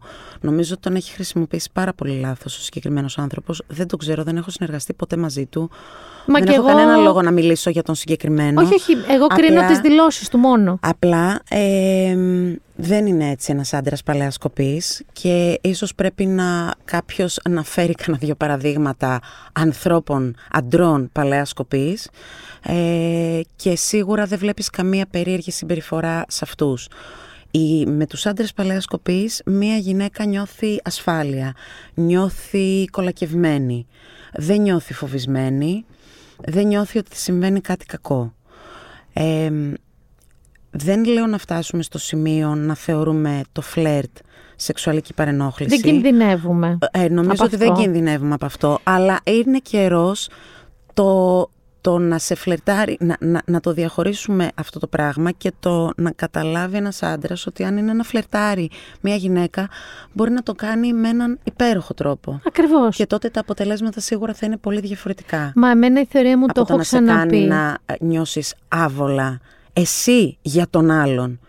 Εμένα μου έχει συμβεί να αισθάνομαι εγώ άβολα για τη συμπεριφορά του άλλου. Για το, για το τι νομίζεις ότι είναι φλερτ. Ναι, δεν... Εγώ αυτό λέω ότι αν ρε παιδί μου λένε ότι σας παροπλίζουμε στο φλερτ, τότε μάλλον είναι πολύ φτωχό ή λάθος το πλωστάσιό σας. Δηλαδή, το φλερτ στην πραγματικότητα είναι μια αρχή επικοινωνίας. Αυτό είναι. Είναι μια αρχή επικοινωνίας όπου, σαν τα παγόνια που λέγω, ανοίγει τα φτερά σου, δείχνεις τα ωραία σου στοιχεία, με κάποιο τρόπο προσελκύει τον άλλον. Σε καμία περίπτωση δεν είναι μπερδευτικό τι είναι φλερτ και τι είναι παρενόχληση. Όχι, δεν είναι καθόλου μπερδευτικό. Ακριβώς. Έρχομαι λοιπόν, μια και λέμε για τον μπερδευτικό και για τις σχέσεις και για τις ε, παλαιάς κοπής κτλ. Ήσουν σε μια σχέση πολύ καιρό. Το πρω... Η πρώτη μου απορία ήταν αυτό που σε ρώτησα για την εξωτερική σου εμφάνιση, το καστάρισμα, το συγκεκριμένο, η κατηγοριοποίηση και το τι αποδείκνυες. Η δεύτερη λοιπόν, εσύ επέλεξες να ήσουν σε μια σχέση με τον Σπύρο τον Παπαδόπουλο πολλά χρόνια, πολύ σιωπηλά. Δηλαδή δεν βρίσκονται φωτογραφίες σας, δεν βρήκα, βρήκα μία-δύο, ξέρω Το ζούσατε πολύ low key, σαν κανονικοί άνθρωποι. Αυτό για μας τους έξω. Που κάποια στιγμή μετά από τέσσερα χρόνια είπαμε Α, είναι ζευγάρι με αυτή τη γυναίκα. Πολύ ωραία. Στο δικό σου το χώρο. Το ότι ήσουν η σύντροφος ενός πολύ καταξιωμένου και γνωστού ηθοποιού, σε διευκόλυνε ή σε δυσκόλεψε; Με δυσκόλεψε πάρα πολύ αλλά όλα αυτά τα οποία με δυσκόλευαν δεν ήταν αρκετά για να με κάνουν να φύγω από αυτή τη σχέση γιατί μιλάμε για έναν υπέροχο άνθρωπο που είμαι πάρα πολύ τυχερή που τον είχα στη ζωή μου και τον έχω ακόμα στη ζωή μου. Είστε οικογένεια, δηλαδή είναι είμαστε... μέρος της οικογένειάς σου πια. Ναι, είμαστε οικογένεια και χαίρομαι πάρα πολύ που αυτό δεν έχει αλλάξει με τον Σπύρο, τον αγαπάω πάρα πολύ. Ε, τίποτα δεν θα μπορούσε από όλα αυτά να μου να με κάνει να φύγω από αυτή τη σχέση. Όχι, τίποτα. Ούτε παρόλο και από το ήταν, θέατρο. Παρόλο που ήταν πάρα πολύ δύσκολα. Ε, και ε, αυτό που μου έμαθε ο Σπύρος όταν βασανιζόμουν πάρα πολύ για το ότι είμαι μια νέα ηθοποιός που μπορεί να πούνε τα χίλια δυο για μένα και αυτός ήταν ο λόγος που φοβόμουν. Εγώ δεν αισθανόμουν ποτέ ότι κάνω κάτι κακό με το να είμαι με το Σπύρο. Ε, αλλά είχα απορίες. Καταρχήν η πρώτη μου απορία ήταν το Μα γιατί να ασχολούνται οι παπαράτσι με εμάς αφού δεν έχω δώσει κανένα δικαίωμα; Μα γιατί, γιατί εγώ με το χαζό μυαλό μου είχα την εντύπωση ότι μόνο άμα κάποιος τραβήξει την προσοχή. Ναι, ναι, κάνει θα κάτι- τον κυνηγήσουν ή μετά από συνεννόηση, τέλος πάντων τα διάφορα που έχουμε ακούσει για αυτές τις περιπτώσεις. Και δεν μπορούσα να καταλάβω γιατί και ο Σπύρος ποτέ δεν έχει απασχολήσει τον Καθόλου. κίτρινο τύπο. Ποτέ όμως. Ε, και φυσικά και εγώ. Έλεγες γιατί ο Και τηλεφωνικό, δεν μπορούσα- γιατί; Και δεν μπορούσα να καταλάβω. Και κάθε φορά έλεγα εντάξει, μάλλον τώρα αυτό έγινε, αλλά μάλλον θα είναι το τελευταίο μωρέ, γιατί αφού δεν ασχολούμαστε. Άρα, γιατί; Ε, και δεν σταματούσε ποτέ αυτό. Ε, και είχα πολύ μεγάλη απορία και ακόμα έχω ότι γιατί, πώς έγινε, γιατί ασχολήθηκαν τόσο πολύ. Ξέρεις γιατί; Ωστόσο- Γιατί δεν ασχολ... Άκου να δεις, οι, το, τα, οι παπαράτσι σαν ράτσα και σαν ενδιαφέρον που βρίσκουν είναι δύο. Η μία εκδοχή είναι οι άνθρωποι οι οποίοι δίνουν άπλετη τροφή. Και τους ειδοποιούν ενίοτε και ή ε, μέσω του PR τους λένε θα είμαστε εκεί. Και γενικά ε, παίζουν το παιχνίδι του παπαράτσι επαγγελματικά. Και το άλλο ενδιαφέρον των παπαράτσι που είναι και το μεγαλύτερο, σωστά Νίκο, είναι αυτοί που δεν το παίζουν καθόλου. Που δεν έχουν φωτογραφίες εκεί έξω, που δεν ξέρουμε τίποτα για αυτούς ή για τις σχέσεις τους γι' αυτά και θεωρούν ότι αυτή είναι το λαβράκι. Και εκεί μπορώ να σου πω ότι γίνονται και πιο άγριοι, πιο αγενείς, πιο παρεμβατικοί, πιο, πιο, πιο, πιο. πιο. Ε, εγώ είχα δυσκολευτεί πάρα πολύ με όλο αυτό και είχε επηρεάσει πολύ και την, α, ε, και την κοινή μας ζωή με το Σπύρο. Δηλαδή από κάποιο σημείο και μετά όταν έβλεπα ότι αυτοί δεν σταματάνε, συνειδητοποίησα ότι έπρεπε να σταματήσω εγώ. Και όταν λέω να σταματήσω εννοώ το να σταματήσω να βγαίνω με το Σπύρο, ε, να κάνω πράγματα ε, με το Σπύρο ε, που στεναχωριόμουν, αλλά από την άλλη έλεγα δεν πειράζει, προστατεύω τον εαυτό μου. Και θυμάμαι χαρακτηριστικά κάποια στιγμή αφού έχουμε σταματήσει να ε, βγαίνουμε μαζί και να πηγαίνουμε σε συναυλίες Σαν και σε κανονικοί live και τα άνθρωποι. λοιπά, σαν κανονικοί άνθρωποι και σαν κανονικό ζευγάρι, γιατί ήξερα ότι θα υπάρχουν εκεί πέρα Φωτογράφοι. ε, φωτογράφοι. Ε, κάποια στιγμή πριν από δύο-τρία χρόνια, δύο νομίζω, ε, ένας φίλος του Σπύρου, συνθέτης α, και μουσικός, παρουσιάζει σε, σε ένα πολύ μικρό κύκλο και σε ένα πολύ μικρό μαγαζάκι, σε ένα κουτούκι, ήθελε να παρουσιάσει τα νέα του τραγούδια και, αλλά πολύ low profile ε, και ήθελε ένα, δύο τραγούδια από αυτά να τα τραγουδήσει με το Σπύρο. Ε, οπότε ήθελα πάρα πολύ να Ε, πάω, ναι. εννοείται, ε, και να περάσουμε καλά και λέω εντάξει, είναι κουτούκι, ε, δεν θα υπάρχει κανένας εκεί πέρα. Όλο αυτό γίνεται πολύ σιωπηρά. ας Ναι, δεν έχει πούμε. κάνει τερατατζού. Ναι, ναι, ναι. Καθόλου ούτε δελτία τύπου ούτε τίποτα. Γινόταν σε ένα πολύ φιλικό επίπεδο όλο αυτό που ετοίμαζε ο φίλος το συνθέτης. Και πηγαίνω λοιπόν εγώ μες στη χαρά ότι επιτέλους θα, ζήσω κάνουμε μία κάτι. έξοδο που να μην φοβάμαι ότι μετά θα δω αυτή μου την έξοδο στα, ε, στον κίτρινο τύπο.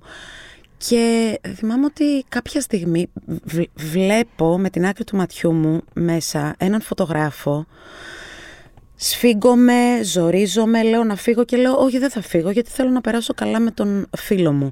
Ε, προσπαθεί να μας βγάλει φωτογραφίες, γυρίζω συνέχεια την, το κεφάλι μου από την άλλη μεριά, προσπαθώ να το διαχειριστώ, ε, τελικά δεν μπορώ να το διαχειριστώ γιατί δεν έχω και εμπειρία από αυτά τα πράγματα.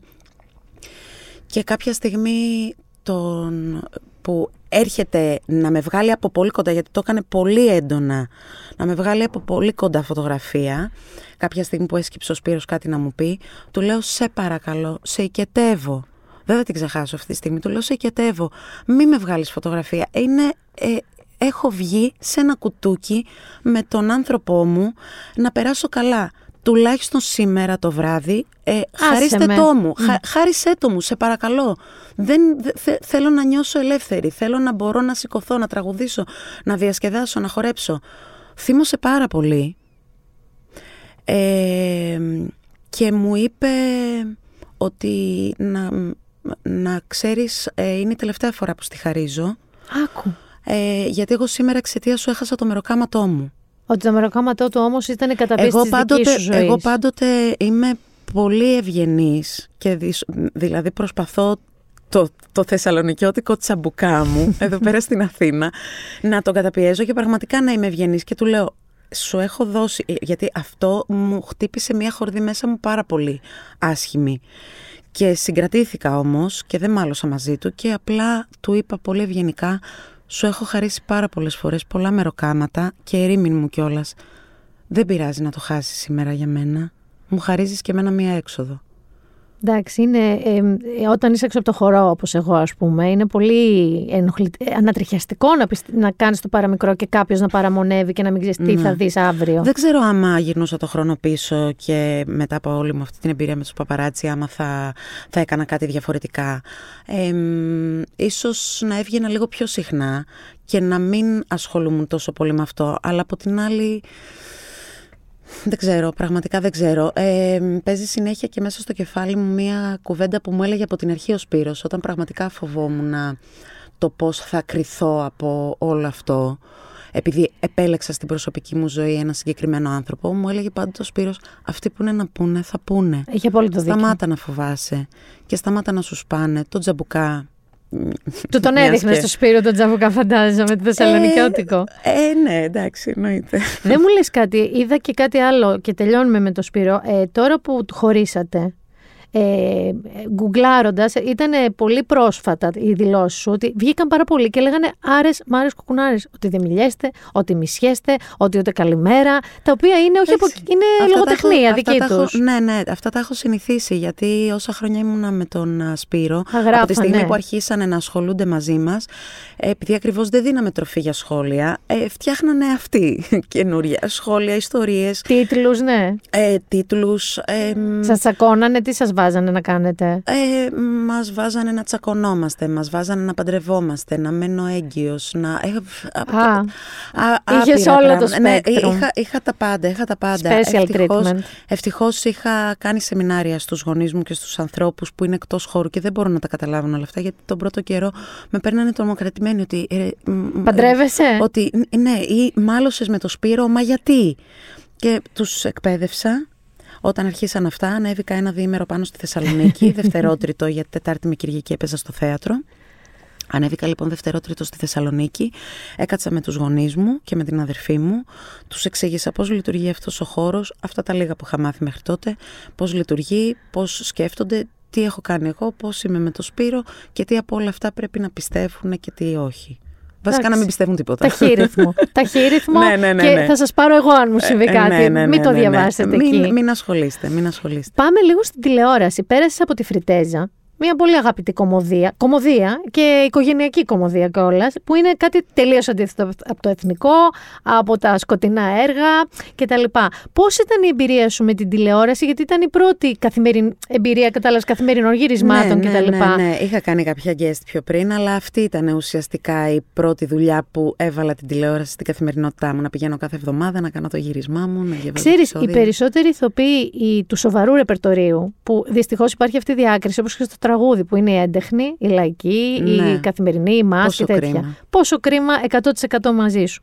Ε, οι λοιπόν βαρύς ηθοποιοί του θεάτρου ε, θεωρούν ανάλαφρη, θα το πω κομψά, ξεπέτα με λεφτά την τηλεόραση. Αυτό, γι' αυτό πάνε, γι' αυτό ίσως θα πήγαιναν. Ποια ήταν η δική σου εμπειρία, σ' άρεσε η τηλεόραση; Μου άρεσε πάρα πολύ γιατί συνεργάστηκα με ανθρώπους που εκτιμώ και σέβομαι. Ε, νομίζω ότι υπάρχει ένας μύθος γύρω από την τηλεόραση. Ε, την απομυθοποίησα σε σχέση με το πόσο μη... εμ, Ποιοτική. ναι, ε, δεν θα πω ποιοτική, ότι τέλος πάντων ότι δεν αξίζει. Ε, εγώ έχω μάθει ε, από τα δύο χρόνια, ε, α, α, τουλάχιστον έτσι λειτουργήσα εγώ, σε αυτά τα δύο χρόνια που δούλεψα στη Φριτέζα, ε, πήγαινα και απλώς έκανα τη δουλειά μου. Αν θέλει κάποιος να α, αντιμετωπίζει την τηλεόραση τηλεοπτικά, μόνος στον εαυτό του κάνει κακό, γιατί υπονομεύει την ίδια του τη δουλειά. Εγώ αντιμετώπισα την, α, τη δουλειά μου στη Φριτέζα όπως αντιμετωπίζω και ένα ρόλο στο θέατρο. Απλά αλλάζουν οι κανόνες. Ε, μ, αλλάζει το, ο τρόπος που θα γίνει. Είναι μπροστά σου μια κάμερα, άρα ε, υπάρχουν, ε, ε, α, ε, πρέ- πρέπει να αντιμετωπίσεις την κάμερα με ένα διαφορετικό τρόπο από ότι ε, τον θεατή που είναι ζωντανός απέναντί σου και ε, συνδιαλέγεται ουσιαστικά μέσα από το έργο με σένα εκείνη τη στιγμή και μέσα από το ρόλο σου. Δεν μπήκα ποτέ στη διαδικασία να αντιμετωπίσω την τηλεόραση σαν κάτι διαφορετικό. Την έπαιρνα πολύ στα σοβαρά, ε, διάβαζα, δεν έχω πάει ποτέ να μην είμαι διαβασμένη γιατί νομίζω ότι άμα εμείς οι ίδιοι ευτελίζουμε ένα μέσον, ε, ευτελίζουμε και, τη, και την ίδια μας τη δουλειά. Οπότε δε- δεν σου λέω, προς Θεού, δεν σου λέω ότι συγκρίνω την τηλεόραση με το θέατρο που είναι η μεγάλη μου αγάπη και ότι αν είχα να παίξω, αν είχα να διαλέξω ανάμεσα στο θέατρο και στην τηλεόραση θα διάλεγα την τηλεόραση. Αλλά σίγουρα ζώντας, ζώντας την τηλεόραση από μέσα και από κοντά, κατάλαβα ότι την είχα πολύ διαφορετικά στο μυαλό μου. Και επίσης, θα το ξανά έκανες. Ναι, φυσικά και θα το ξανά έκανα, φυσικά. Γιατί θα μου άρεσε πολύ να είστε εδώ στη τηλεόραση. Δηλαδή, ε, ειδικά βλέποντας και λίγο την εξέλιξη, τι εννοώ, και με τα εταίρο εγώ, δηλαδή έχουν αρχίσει και γίνονται και προγράμματα άλλου τύπου. Ε, θα μου άρεσε πάρα πολύ. Να, δηλαδή, έχω σκεφτεί αρκετές φορές σειρές που βλέπω ή γι' αυτό τι ωραία θα ήταν εδώ, Νικολέτα. Μου φαίνεται θα εισηγηθώ να γίνω casting director. Να γίνεις. Εκτός από το να παίζεις τηλεόραση, βλέπεις τηλεόραση. Όχι απαραίτητα ελληνική, ενώ θα μπορούσε να βλέπεις και ξέρεις Netflix, ε, Prime και τέτοια.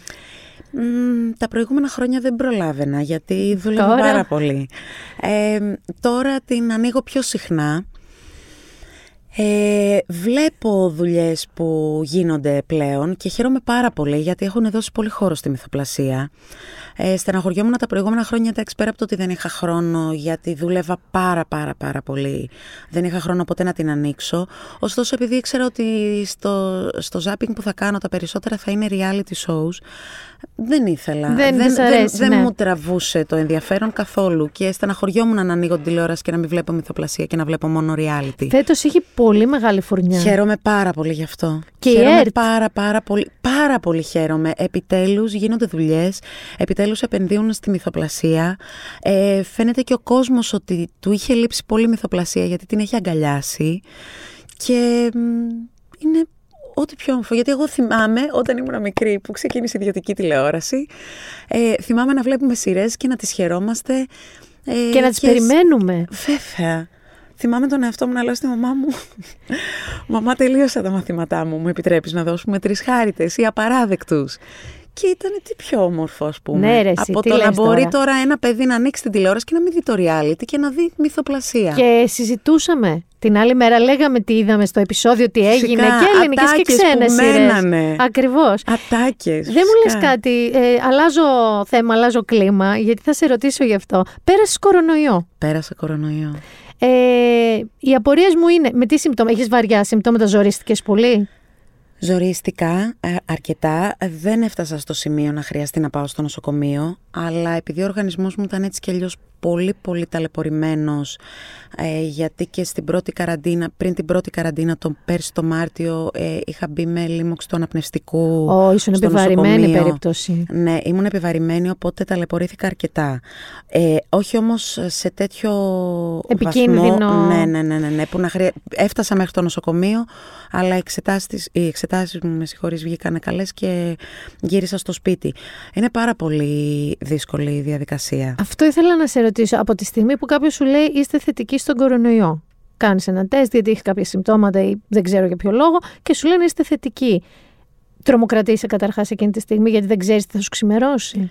Ε, δεν τρομοκρατήσει την πρώτη μέρα. Τουλάχιστον εγώ αυτό που έζησα είναι ότι πηγαίνει εξελικτικά.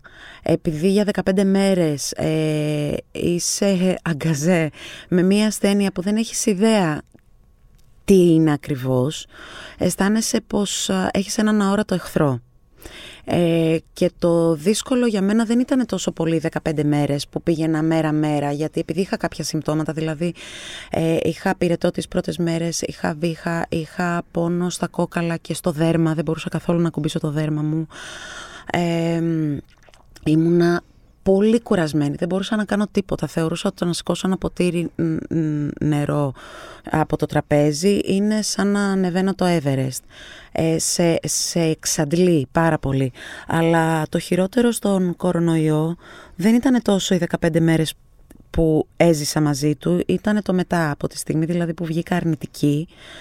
Ε, δεν είναι μια γρήπη που τελειώνει, φεύγει και Αυτό είσαι ήθελα. καλά. Συνεχίζει. Ε, περίπου για δύο μήνες.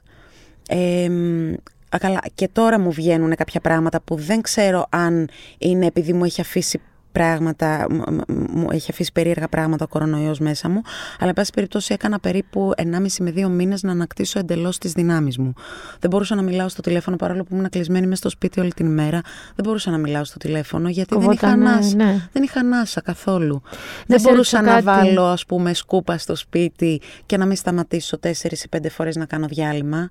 Είχες εξάντληση. Αυτό είναι, ξέρεις, οξυγόνο, είναι τρομερή, όλο αυτό το τρομερή θέμα. εξάντληση. Έχω περάσει λίγο στον αναπνευστικό και θυμάμαι ότι για ένα μήνα μετά μου ήταν κόπος να πάω στην τουαλέτα. Δηλαδή γίνα από την τουαλέτα και ξάπλωνα. Ένιωθα Ε, έχω περάσει έχω, κατάρρευση. ουσιαστικά μαζί και με τον κορονοϊό. Έχω περάσει γύρω στους 2,5 με 3 μήνες ξαπλωμένη σε σημείο που ε, τρεις εβδομάδες μετά που τελείωσα με τον κορονοϊό ε, μου προτείναν ένα ρόλο σε κάποια σειρά και παρόλο που ήθελα πάρα πολύ να το κάνω, γιατί ήθελα και εγώ να νιώσω δημιουργική μετά από τόσους μήνες που κάθομαι, ε, δεν μπορούσα να το κάνω. Δηλαδή, ε, ε, ε, αισθανόμουν, αισθανόμουν ότι αφ- αφενός ότι θα είναι πολύ εγωιστικό για μένα να πάω με αυτή την ψυχολογία σε μια δουλειά και αντί σαν guest να τους δώσω τον αέρα και τη χαρά του μπαίνει ένας καινούριος άνθρωπος και αλλάζει λίγο το κλίμα. Ε, μ, πέρα από αυτό δηλαδή αισθανόμουν ότι δεν θα μπορέσω να, Να ανταπεξέλθεις. ανταπεξέλθω. Όχι, δεν θα μπορούσα να ανταπεξέλθω. Ήταν πολύ νωρίς. Παρόλο που είχαν περάσει τρεις, τρεις περίπου εβδομάδες. Ένα από τα πράγματα που με. Καταρχάς έχει αντισώματα. Αυτό το θεωρώ τελικά τεράστια τύχη. Δεν το ξέρουμε αυτό, γιατί τώρα με τις μεταλλάξεις Ναι, σωστό. ε, έχω αρχίσει και ανησυχώ. Δεν θέλω σε καμία περίπτωση να ξαναπεράσω αυτό το πράγμα Ε, που δεν στο πέρασα. εύχομαι Ήτανε- καθόλου. Ήταν πολύ εξαντλητικό και όσοι δεν πιστεύουν στον κορονοϊό ε, ή τέλος πάντων δεν τον αντιμετωπίζουν σοβαρά, ε, μ, θα- ε, ελπίζω να μην κολλήσουν για να δούνε τελικά, μην τους κάνει ο ίδιος ο κορονοϊός να καταλάβουν πόσο άδικο έχουν. Γιατί αλήθεια, ούτε στον εχθρό μου, πραγματικά, που δεν έχω εχθρούς, αλλά καταλαβαίνεις το λέει η φράση, ούτε στον εχθρό μου αυτό το πράγμα που βίωσα εγώ. Και το άλλο που εμένα με τρομοκρατεί προσωπικά είναι. Εγώ νομίζω ότι αν μου λέγανε έχεις κορονοϊό, η πρώτη μου σκέψη θα ήταν αμάν, γιατί ακριβώς δεν ξέρεις πώς θα εξελιχθείς στο δικό σου οργανισμό, τι θα σου βγάλει. Και η δεύτερη, θα είμαι τελείως μόνη μου. Δηλαδή, αν κάτι χρειαστώ, θα είμαι τελείως μόνη μου. Ναι. Εμένα αυτό μου φαίνεται αυτό γιατί. είναι επίσης πολύ Μέχρι αγριευτικό. τώρα αρρωσταίνεις κάποιος φίλος σου, η μαμά σου, ο σύντροφός σου, θα, θα σε φροντίσει. Αυτό που είναι μια πολύ βαριά ασθένεια, είσαι μόνος σου αναγκαστικά. Ε, είναι, ε, είναι επίσης πολύ αγρευτικό. Από την άλλη το να, το να έχεις κάποιον α, δίπλα σου εκείνη τη στιγμή δεν είναι ότι βοηθάει πάρα πολύ γιατί ούτε καν μπορείς να τον αντιμετωπίσεις σαν παρέα. Με την έννοια του ότι δεν έχεις δύναμη να κάνεις τίποτα. Θέλεις να είσαι αμήλυτος, να κοιμάσαι πολύ, ε, να τρως και τα λοιπά. Το ευτύχημα ήταν ότι ε, παρόλο που δεν είχα παρέα και το πέρασα μόνη μου, ε, όλο αυτό το πράγμα που γίνεται, που έχει προχωρήσει τόσο πολύ, το, ε, το delivery, ε, το να μπορεί ο Κρεοπόλης να σου φέρει φαγητό στο σπίτι, το να μπορείς να, πα- να παραγγείλεις μία μερίδα φαγητό, ας πούμε μια σούπα από ένα ταβερνίο, γιατί εσύ δεν έχεις τη δύναμη να κάνεις τίποτα, είναι το πραγματικά πολύ ανακουφιστικό και που ευτυχώς υπάρχουν πλέον, το, τα βγάζουν όλοι, ε, κάνουν όλοι παραγγελίες και διανομή Όλοι, όλοι, όλοι. κατοίκων. Ε, Οπότε έχεις να επιλέξεις και μαγαζιά τα οποία είναι πολύ οικονομικά, γιατί φυσικά δεν μπορείς να παραγγέλνεις κάθε, Κάθε μέρα, μέρα. απ' έξω. Τώρα ε, πάμε λίγο σε κάποια χαρακτηριστικά που ο Ντέπη Παπάζογλου έδωσε. και είναι, Τρέμω. είναι το κλείσιμο. Κοίταξε, έχουμε πει όλα, όλα τα ουσιαστικά σου. Θέλω να, πω, να μάθω και μερικές ε, λεπτομέρειες της ζωής σου, αστείες, ε, περίεργες κτλ. Πρώτον, ε, είσαι λίγο φε, ε, φέτρι ντάκ. Δηλαδή σου συμβαίνουν. Ο Γκαστόν ήταν ο τυχερός που έτρωγε το καπέλο του στην παραμικρή κακοτυχία. Εσύ, από ό,τι κατάλαβα τον τελευταίο καιρό, γενικά πλην του κορονοϊού, σου, σου συμβαίνουν. Ε, Ναι, οι τελευταίοι μήνες ήταν πάρα πολύ ε, κακοί. ε, και έμαθα την πονάει, έχει πάθει κάτι στην πατούσα της, να ξέρετε. Όχι, πέρασε τώρα. Πέρασε, Πέρασε και η αυτό. πατούσα. Ε, εντάξει, είναι, δε- δε- μου έχουν συμβεί τόσα πολλά το τελευταίο καιρό. Ε, ναι, αυτό, αυτό με την πατούσα ήταν το τελευταίο. Πρίστηκε το πόδι μου και δεν μπορούσα να πατήσω καθόλου. Και εκείνη που έχει το κορονοϊός, γιατί ε, κάθομαι και λέω, μήπως, Μήπως. πρέπει να κάνω κάποιο τεστ ε, για να δω τι μου έχει εφήσει. Δηλαδή, νομίζω ότι ε, είμαι τώρα στη φάση και όσοι έχουν περάσει κορονοϊό και ε, την έχουν βγάλει καθαρή, νομίζω ότι ε, μ, θα καταλάβουν αυτό που λέω, γιατί έχει τύχει πολλοί που έχουν περάσει κορονοϊό, μου λένε το ίδιο πράγμα.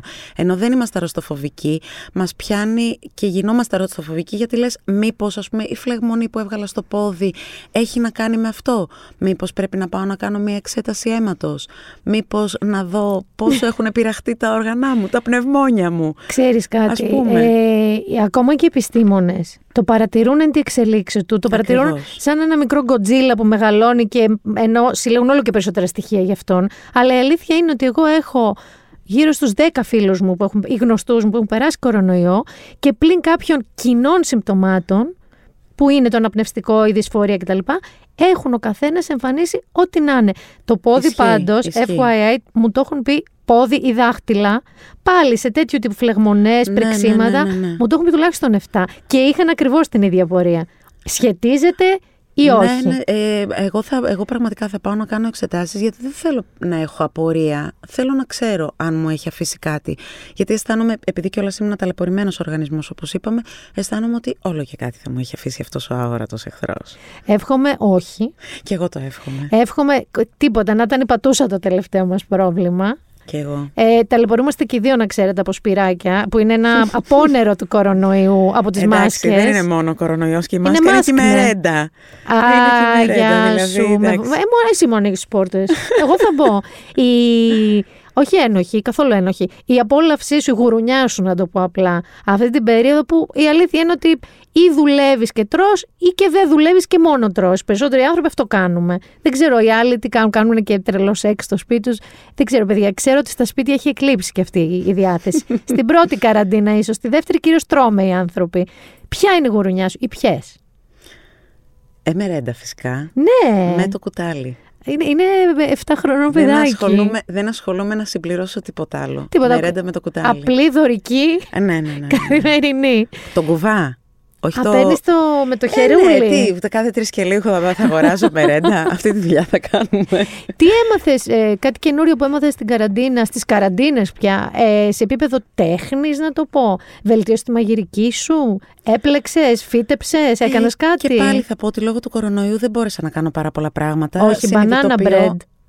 Ε, όχι. Εντάξει. Έκανα το πιο εύκολο όταν ήθελα κάτι, ας πούμε, που ε, ε, έκανα, έμαθα να κάνω pancakes. Α, μπράβο. Ναι, με βρήκα μια πάρα πολύ εύκολη συνταγή ε, και έκανα pancakes που φυσικά θα συμπλήρωνα με μερέντα. Πήγα κάνα δύο φορές να κάνω την κουλτουριά, να βάλω ταχίνι και μέλι που τα αγαπώ πολύ και τα δύο. Αλλά είπα. Έλα, σαν τη ρε, φίλε, μερέντα πες, δεν τώρα- έχει τώρα δηλαδή. ναι. Ναι, ναι, ναι. Και εκεί το, το- το- καταστρέφεσαι και λίγο περισσότερο γιατί λες, εντάξει τώρα, πάλι μόνο μερέντα. Ας ρίξω και λίγη τρούφα από πάνω. Είναι το περίφημο και Ε, με τα πέντε βάζεις, φυλακή. Βάζεις πολλά, πολλά. Είναι αυτό το από και με πάνω. τα πέντε φυλακή και με τα δέκα μέσα. Τι ψυχή έχει, ας Ακριβώς, προσθέσω και ακριβώς. κάτι. Αυτό νομίζω που έμαθα όλο αυτό τον καιρό με την καραντίνα είναι τελικά πόσο, σε πόσα πράγματα πρέπει να αντιστεκόμαστε. Δηλαδή να αντιστεκόμαστε στην ημέρα της μαρμότας, να αντιστεκόμαστε που ζούμε όλοι μας, ε, να αντιστεκόμαστε στην, στο ότι δεν μπορούμε να νιώθουμε δημιουργικοί. Έχω βρεθεί τον τελευταίο καιρό να δίνω πάρα πολλές μάχες μέσα μου για πάρα πολλά πράγματα. Ε, με τελευταία ειδικά αυτή που γίνεται αυτό που γίνεται τις τελευταίες δέκα μέρες που δεν μπορεί να το... κάποια πράγματα δεν μπορεί να τα συλλάβει ο εγκέφαλός μου ακόμα. Ε, συμ- συζητήσαμε έξω και για το Μοθονέο. Για το Δημήτρη Μοθονέο και το σοκ που μας προκάλεσε όχι μόνο το ίδιο το γεγονός του τι περιέγραψε το άνθρωπος, όλ- το ηχόχρωμα της φωνής του, το πώς θα έλεγε, νομίζω ότι δεν, δεν ξέρω αν θα το ξεχάσω ποτέ, θα καταφέρω ποτέ να το ξεχάσω. Ε, εγώ από χθες που έχω ακούσει τον α, Δημήτρη το Μαθονέο, ε, τον κουβαλάω συνέχεια μέσα μου. Ε, μ, ακόμα και όση ώρα κάνουμε τη συνέντευξη, παρόλο που συζητάμε για πολλά άλλα πράγματα και έχουμε γελάσει και έχουμε ελαφρύνει το κλίμα, δεν μπορεί να μου φύγει από το μυαλό. Παίζει δηλαδή συνέχεια στο κεφάλι μου σαν λούπα. Ε, θα ήθελα πάρα πολύ, νο- νομίζω όλη η Ελλάδα, να τον πάρει μια αγκαλιά.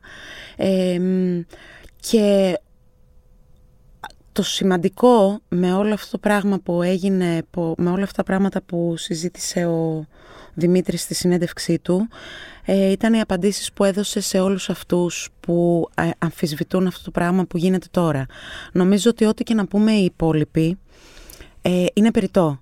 Έχει δώσει όλες τις απαντήσεις για αυτούς που Συμφωνώ. μιλάνε για το γιατί τώρα. Ε, ε, όσοι, όσοι τολμούν να λένε ότι αυτό το πράγμα που γίνεται αυτή τη στιγμή δεν πρέπει να γίνεται, ας δούνε τη συνέντευξη του Δημήτρη του Μοθονέου και να σταματήσουν να μιλάνε. Και ας μας αφήσουν να κάνουμε τη δουλειά μας. Συμφωνώ πάρα πολύ. Ε, θέλω... Δεν ε, ε, ανεβαίνει, δηλαδή και μόνο που μιλάμε για τον Δημήτρη, ε, μου ανεβαίνει ο κόμπος στο λαιμό. Ε, μπράβο του, τον θαυμάζω. Ε, μ, τον θαυμάζω για τη δύναμή του, για το θάρρος του. Ε, μ, Εγώ για το ότι σκεφτόμουν- λυτρώθηκε. Χαίρομαι πάρα πολύ για τον Δημήτρη το Μοθονέο, για το ότι λυτρώθηκε. Μακάρι αυτή τη λύτρωση να τη βρουν και άλλοι άνθρωποι. Και επειδή έχω ανθρώπους, έχω φίλους αγαπημένους που έχουν υποστεί πράγματα, Ε, στα μάτια του έβλεπα όλους με τους φίλους που έχουν υποστεί πράγματα. Ε, και μπράβο του, του αξίζουν μόνο τα καλύτερα. Μόνο τα καλύτερα. Και την ευτυχία που είπε. Και την ευτυχία, την αγάπη και την ομορφιά, χωρίς Είναι- να κουβαλάει τις τύψεις όλου του κόσμου. Είναι πολύ άδικο αυτοί οι άνθρωποι τελικά να αισθάνονται που έχουν ταλαιπωρηθεί τόσο πολύ στη ζωή τους, να αισθάνονται κιόλας ότι φταίνουν αυτοί. Το σίγουρο είναι ότι δεν πρέπει, δεν, δεν, δεν πρέπει να το αισθάνονται. Είναι- Δεν επιτρέπεται. Δεν πρέπει να αισθάνονται ένοχοι. Ε, πιστεύω και με αυτό θέλω να κλείσουμε ότι δεν ξέρω αν μπορεί να μετουσιωθεί η ενέργεια που νιώθουμε όλοι, ας πούμε για το Δημήτρη βάσει του χτεσινού, αν- αν θα μπορούσε με κάποιο τρόπο να φτάνει σε αυτόν. Ε, δεν είναι καν τα μηνύματα, είναι αυτό το πράγμα που λες ο κόμπος και η συγκίνηση, αυτό που έκανε είναι πολύ μεγαλύτερο από το να λυτρώσει τον εαυτό του. Γιατί Ναι. άνοιξε ένα τεράστιο θέμα. Για, ειδικά για την παιδική κακοποίηση. Για το πώς οι γονείς καμιά φορά ε, δεν θέλουν να πιστέψουν ότι έχει γίνει όλο αυτό Ακριβώς. και αφήνουν ένα παιδάκι μόνο του στους λύκους και στους δαίμονές του μετά στη συνέχεια. Ε, οπότε εγώ αυτό που θα κρατήσω πολύ αυτή την περίοδο που εύχομαι να μην τελειώσει γρήγορα, θέλω, θέλω να μας κουράσει τόσο πολύ που να μας γίνει δεύτερη φύση Ναι, η ναι, νέα ναι. τάξη πραγμάτων. Να μην έχουμε εναλλακτική στο κεφάλι Ναι, μας ναι, ναι. κανείς. Ε, Και αν μας ακούνε, συγγνώμη, αν μας ακούνε γονείς, οι γονείς είναι που πρέπει να δούνε την, α, να, να, να ακούσουν τι έχει να πει αυτό το παιδί. Ακριβώς. Οπο- οπωσδήποτε. Οι γονείς είναι οι πρώτοι άνθρωποι που πρέπει να δουν αυτή τη συνέντευξη. Συμφωνώ πάρα πολύ. Πάρα πολύ. Ε, να κλείσουμε με μια ευχή για ένα γενναίο νέο κόσμο. Έτσι εγώ θα το Μακάρι. έκλεινα. Και με, θες να είμαστε λίγο χαζοβιόλες και να το νιώσουμε ότι θα γίνει; Ε, Εγώ θέλω να το πιστεύω. Εγώ δεν μπορώ. δε- Αυτή τη Θέλω- στιγμή με τις πληροφορίες που έχει γεμίσει το μυαλό μου, αισθάνομαι ότι δεν έχω την εναλλακτική να μην πιστέψω ότι κάτι θα αλλάξει. Ε, θέλω, εγώ, εγώ, εγώ το πιστεύω, το πιστεύω ακράδαντα, ότι όλα αυτά γίνονται για να, για να αλλάξει λίγο ο κόσμος, για να θυμηθούμε πώς είναι να κάνουμε όνειρα, πώς είναι να είμαστε ρομαντικοί, ε, πώς είναι να είμαστε λίγο αφελείς απέναντι στα πράγματα. Έχω κουραστεί να σκεφτόμαστε πονηρά ε, ή να πρέπει να έχουμε δεύτερες σκέψεις για τους ανθρώπους ε, και νομίζω ότι δεν ξέρω, αισθάνομαι τις τελευταίες μέρες ακόμα και όλα αυτά που συζητάμε τώρα ότι είναι τόσο λίγα, τόσο μικρά σε σχέση με όλα αυτά που συμβαίνουν που απλά θέλω να κάτσω παρατηρητής των γεγονότων και να δω μήπως καταφέρουν και, ξυ- και κα- ε, ε, έρθει, έρθει η επόμενη μέρα. Ανυπομονώ πάρα πολύ για την επόμενη μέρα. Θα πάρα έρθει. πολύ. Και ανυπομονώ να μπω στο θέατρο και να είναι όλα τόσο υπέροχα. Όπως Εύχομαι όταν άνοιξα την πόρτα του Εθνικού και θα μπήκα. μπεις και θα είναι και θα είναι πια και ο κόσμος. Ε, δεν, θα, δεν θα θεωρεί το χώρο σας ένα Βατικανό που anything goes για την ηθοποιή, για την καλλιτέχνες. Έχει και αυτό τη σημασία του. Έχει και η δική μας πια αντίληψη για σας ναι, ναι. αλλάξει. Ναι. Και εύχομαι να λυτρωθούν όλοι οι άνθρωποι που κουβαλάνε τραύματα. Γιατί δεν φταίνε σε τίποτα. Ευχαριστώ πάρα πολύ Νικολέτα. Εγώ μου. ευχαριστώ. Θα ήθελα πολύ να σας προτείνω άλλα χαχά σειρές σαν τον Bridgerton και τέτοια, αλλά θεωρώ ότι ό,τι πληροφορία ή μυθοπλασία ή σετ αληθ- αλήθεια με μυθοπλασία μπορούμε να δούμε γύρω από την παρενόχληση, γύρω από τα κρυμμένα τραύματα, γύρω-γύρω, είναι μόνο χρήσιμο. Οπότε εγώ θα σας προτείνω να βρείτε και να δείτε το I May Destroy You, η οποία είναι μια μίνι σειρά, κάποια επεισόδια, όπου μια γυναίκα στην πραγματικότητα ξυπνάει μια μέρα και δεν θυμάται, αλλά θυμάται πολύ σταδιακά και πολύ περίεργα, ότι τελικά έχει πέσει θύμα σεξουαλικής κακοποίησης. Αυτό για όσους δεν θυμάστε, δεν καταλαβαίνετε πώς τα κρατάνε μέσα τους, πώς πώς. Τη σνόμπαραν στις χρυσές σφαίρες, που μέχρι και μία σεναριογράφος του Emily in Paris βγήκε ο, ανοιχτά και δήλωσε ότι για όνομα του Θεού είμαστε με- εμείς υποψήφοι και όχι το I may destroy you. Οπότε, ναι, δείτε μόνο το I may destroy you. Αν είναι να ψάξετε κάτι αυτό το Σαββατοκύριακο που και τι άλλο θα κάνετε, 6 ώρα θα είστε σπίτι, βάλτε το I may destroy you. Ήταν το Been There Done That με τη Μίνα Μπυράκου. Ραντεβού την επόμενη εβδομάδα. Δεν, ε, πλέον έχω σταματήσει Νίκο μου να εύχομαι το παραμικρό. Γιατί κάθε φορά που εύχομαι έρχεται κάτι χειρότερο, κάτι πιο επώδυνο, ε, είτε είναι lockdown είτε είναι μαρτυρία. Ας πορευτούμε λοιπόν μέχρι και την επόμενη Παρασκευή και βλέπουμε. Τα λέμε τότε.